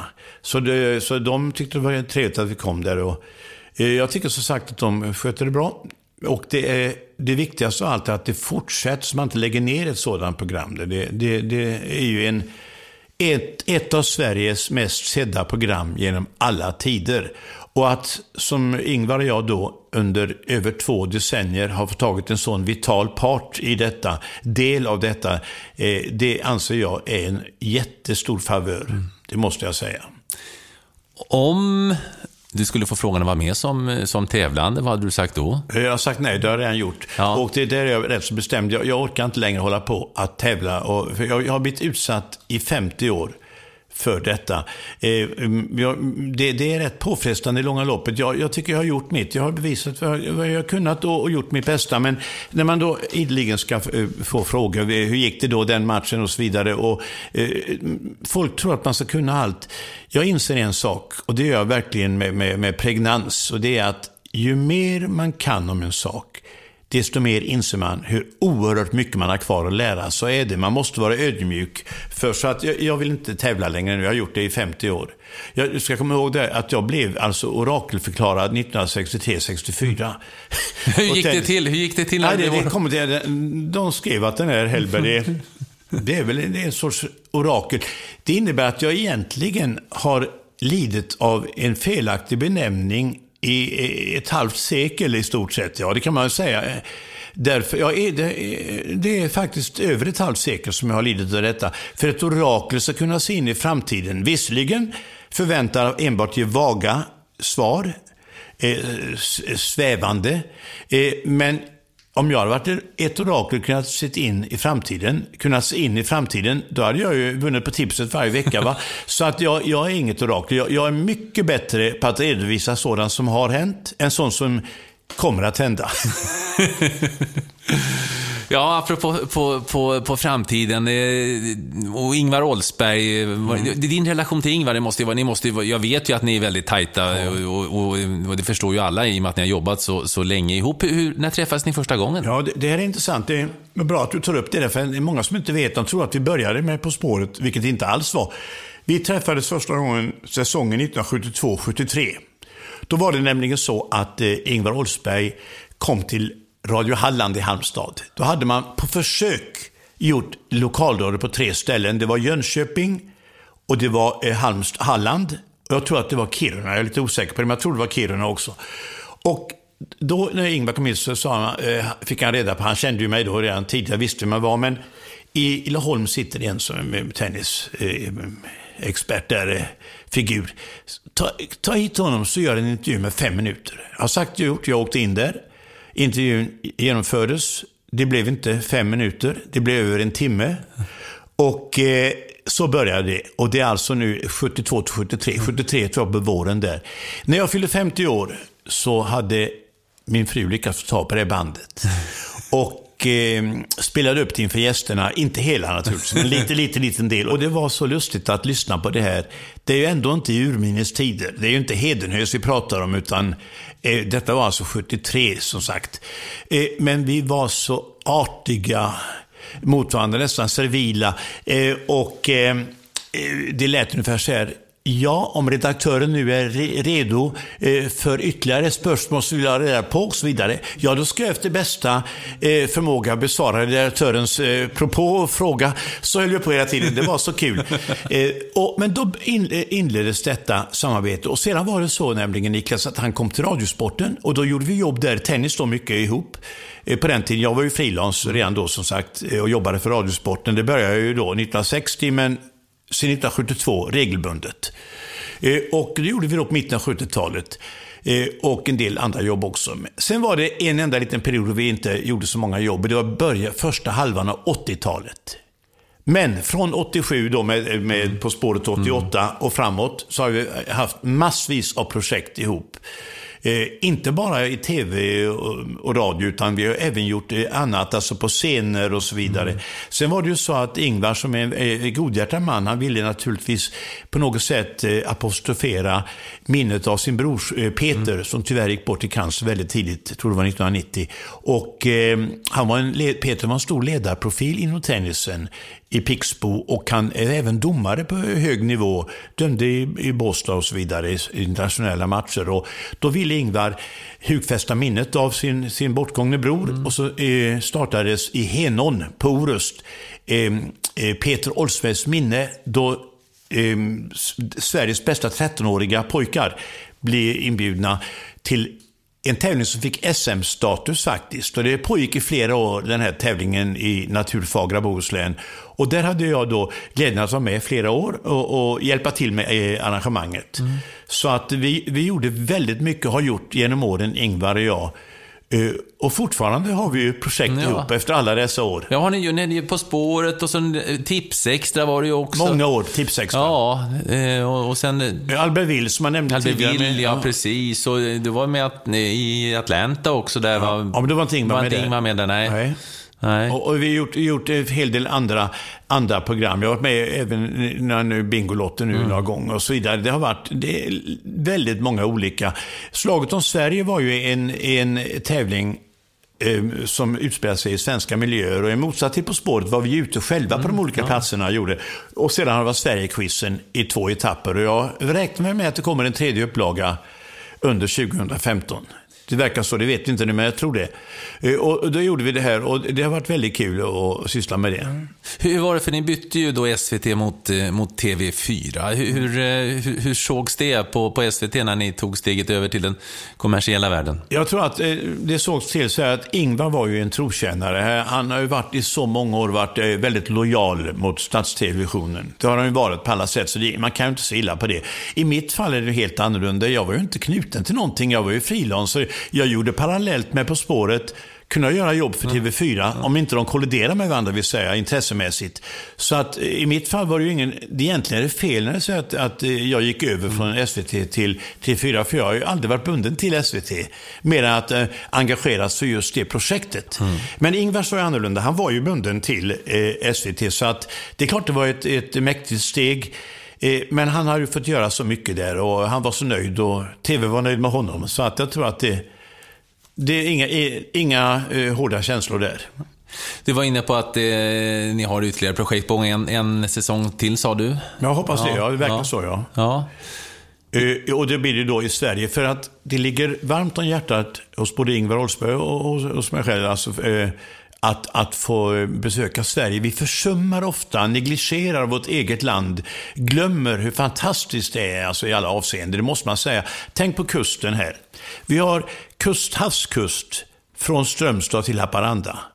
Jämför man med det gamla Västtyskland så hade de havskust kanske, ja, cirka, säg cirka 15, högst 20 mil. Vilken skillnad. Och sen finns det ju eh, allt eh, fjäll, skärgård, eh, skogar, milsvida, Eh, plattmark, slättmark, ja det finns vad man vad med, gamla fina städer som jag eh, vurmar väldigt mycket för. Det är nästan mina favoriter att komma till Visby och Vadstena och eh, Trosa. eh, det är underbart. Laholm är också en väldigt välbevarad stad.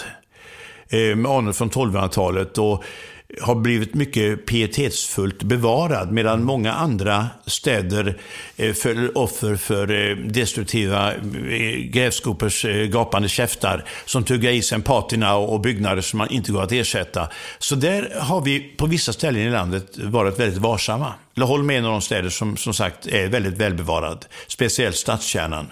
En annan stad som jag vet att du tycker om, det är stad och stad, men eh, du och Inger och har åkt väldigt många år till Allinge och Bornholm. Det har vi gjort. Ja, vi har varit berätta om kärleken till, till, till den Östersjöön. Det är ju en sagoö. Eh, nästan var man än är så ser man havet där. Och det, det finns alltså eh, underbara eh, ängar. Det finns en, en fin eh, eh skogsparti, eh, ganska gigantiskt, eh, mitt inne på ön där. Och så är det dessa små idylliska, pittoreska eh, fiskelägen med, med små pubbar och restauranger där ute. Och man kan gå ut, ut med, med vattnet och höra hur det kluckar mot strandkanten. Så vi, vi gillade det väldigt mycket. Det var så en gång att Ingvar Oldsberg fick en fråga i en enkät. Han sa så här, eh, fick frågan, hur många länder har du besökt? Då sa han, jag vet inte riktigt, men jag tror det är ett 90-tal. Och Björn Hellberg var på Bornholm.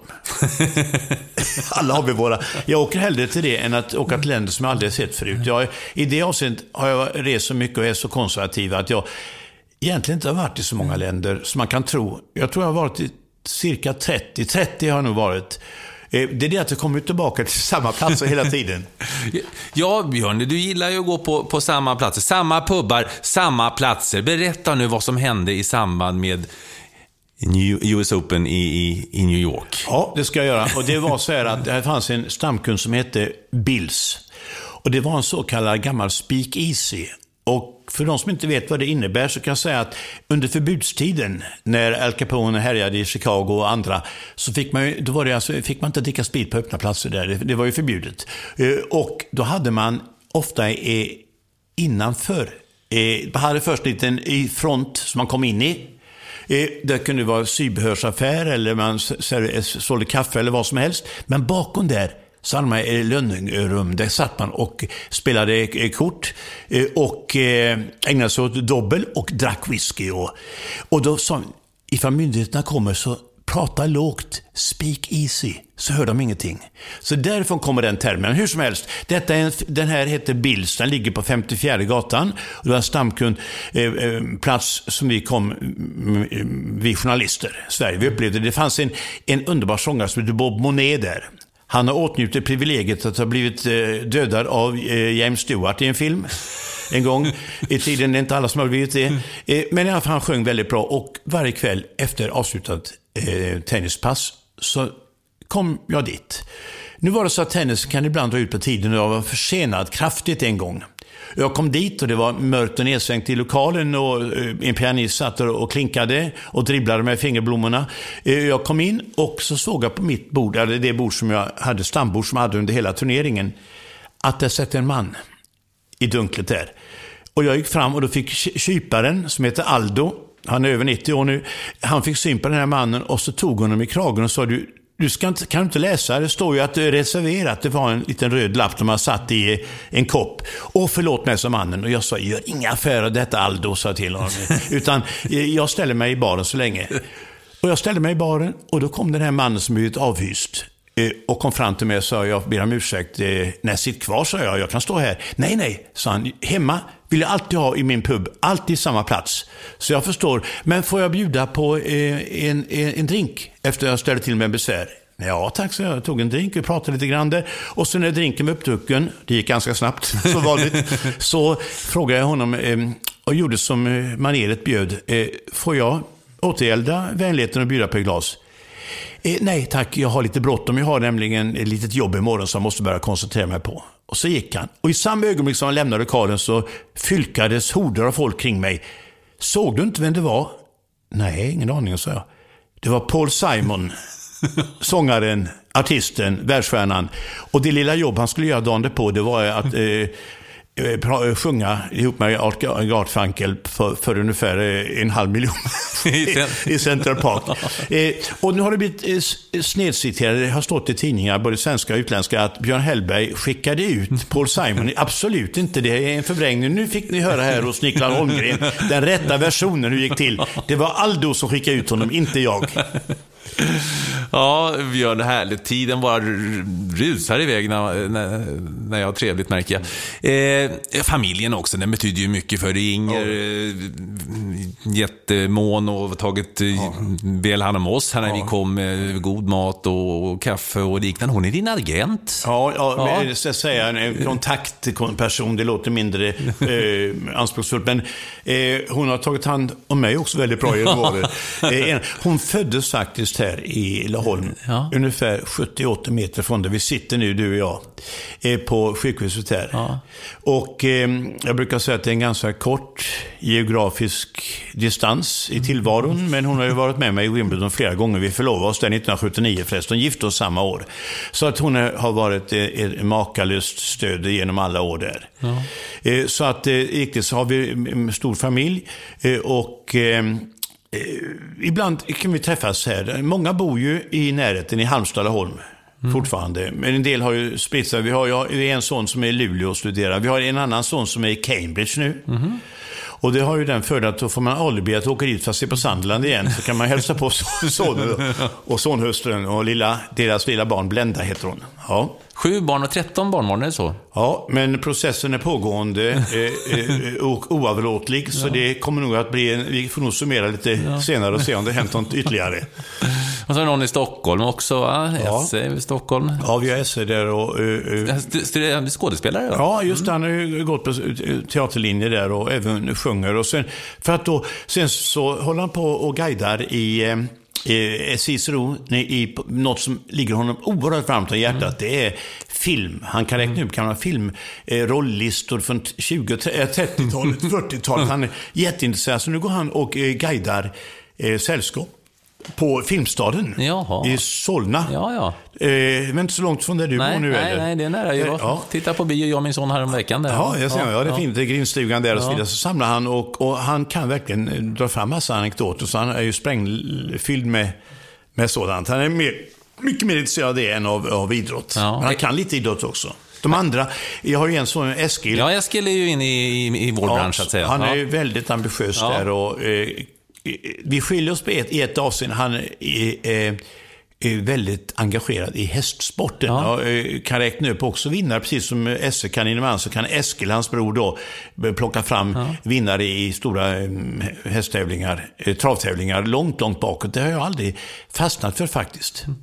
Eh, Björn, du är väldigt eh, filmintresserad och har fört vidare till din son Esse då förstås. Mm, eh, har du några favoritfilmer och favoritskådespelare? Jag har ju väldigt många egentligen. Eh, En sån som Glenn Ford.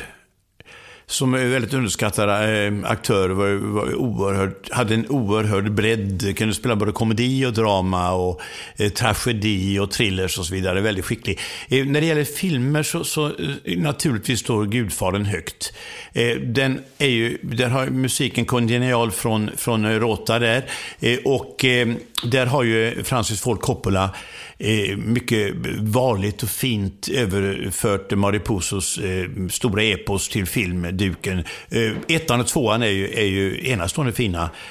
Sen har jag en annan favorit som heter Elmer Gantry med, med Burt Lancaster i huvudrollen. Det handlar om en opportunistisk frikyrko, egentligen en försäljare som slår sig in på den religiösa banan där. Det är en mustig historia och en inlevelsefull rollprestation av Burt Lancaster som också mycket riktigt fick Oscar. Välförtjänt för den. Sen i Sverige är jag väldigt svag för eh, filmer med Hasse Ekman. Och även med Arne Mattsson. När Mattsson var som bäst, var han mycket, mycket skicklig. Ehm, eh, många skällde exempelvis Hasse Ekman för att vara fäsör, men det var ju en spirituell man med, med också stor elasticitet.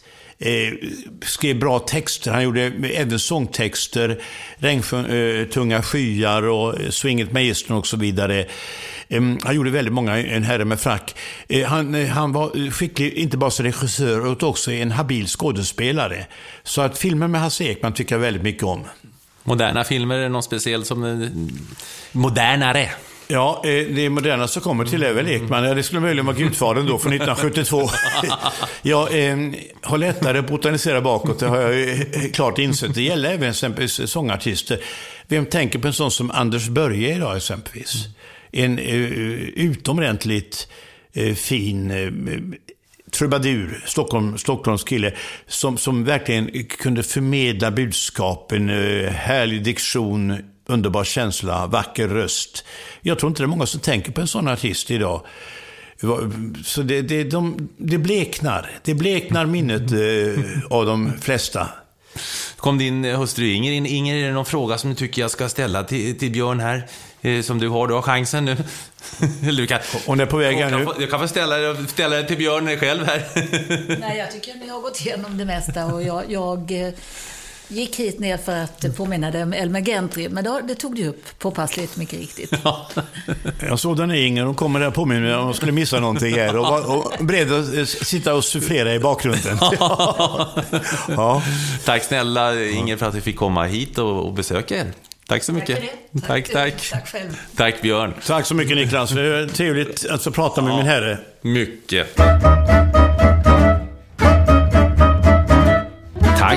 För att du lyssnade. Vill du veta vem som blir nästa veckas eh, gäst i Holmgren möter så rekommenderar jag Twitter Niklas Holmgren, hemsidan niklasholmgren.nu eller Facebooksidan Holmgren möter. Ha det så gott så länge. Hej hej.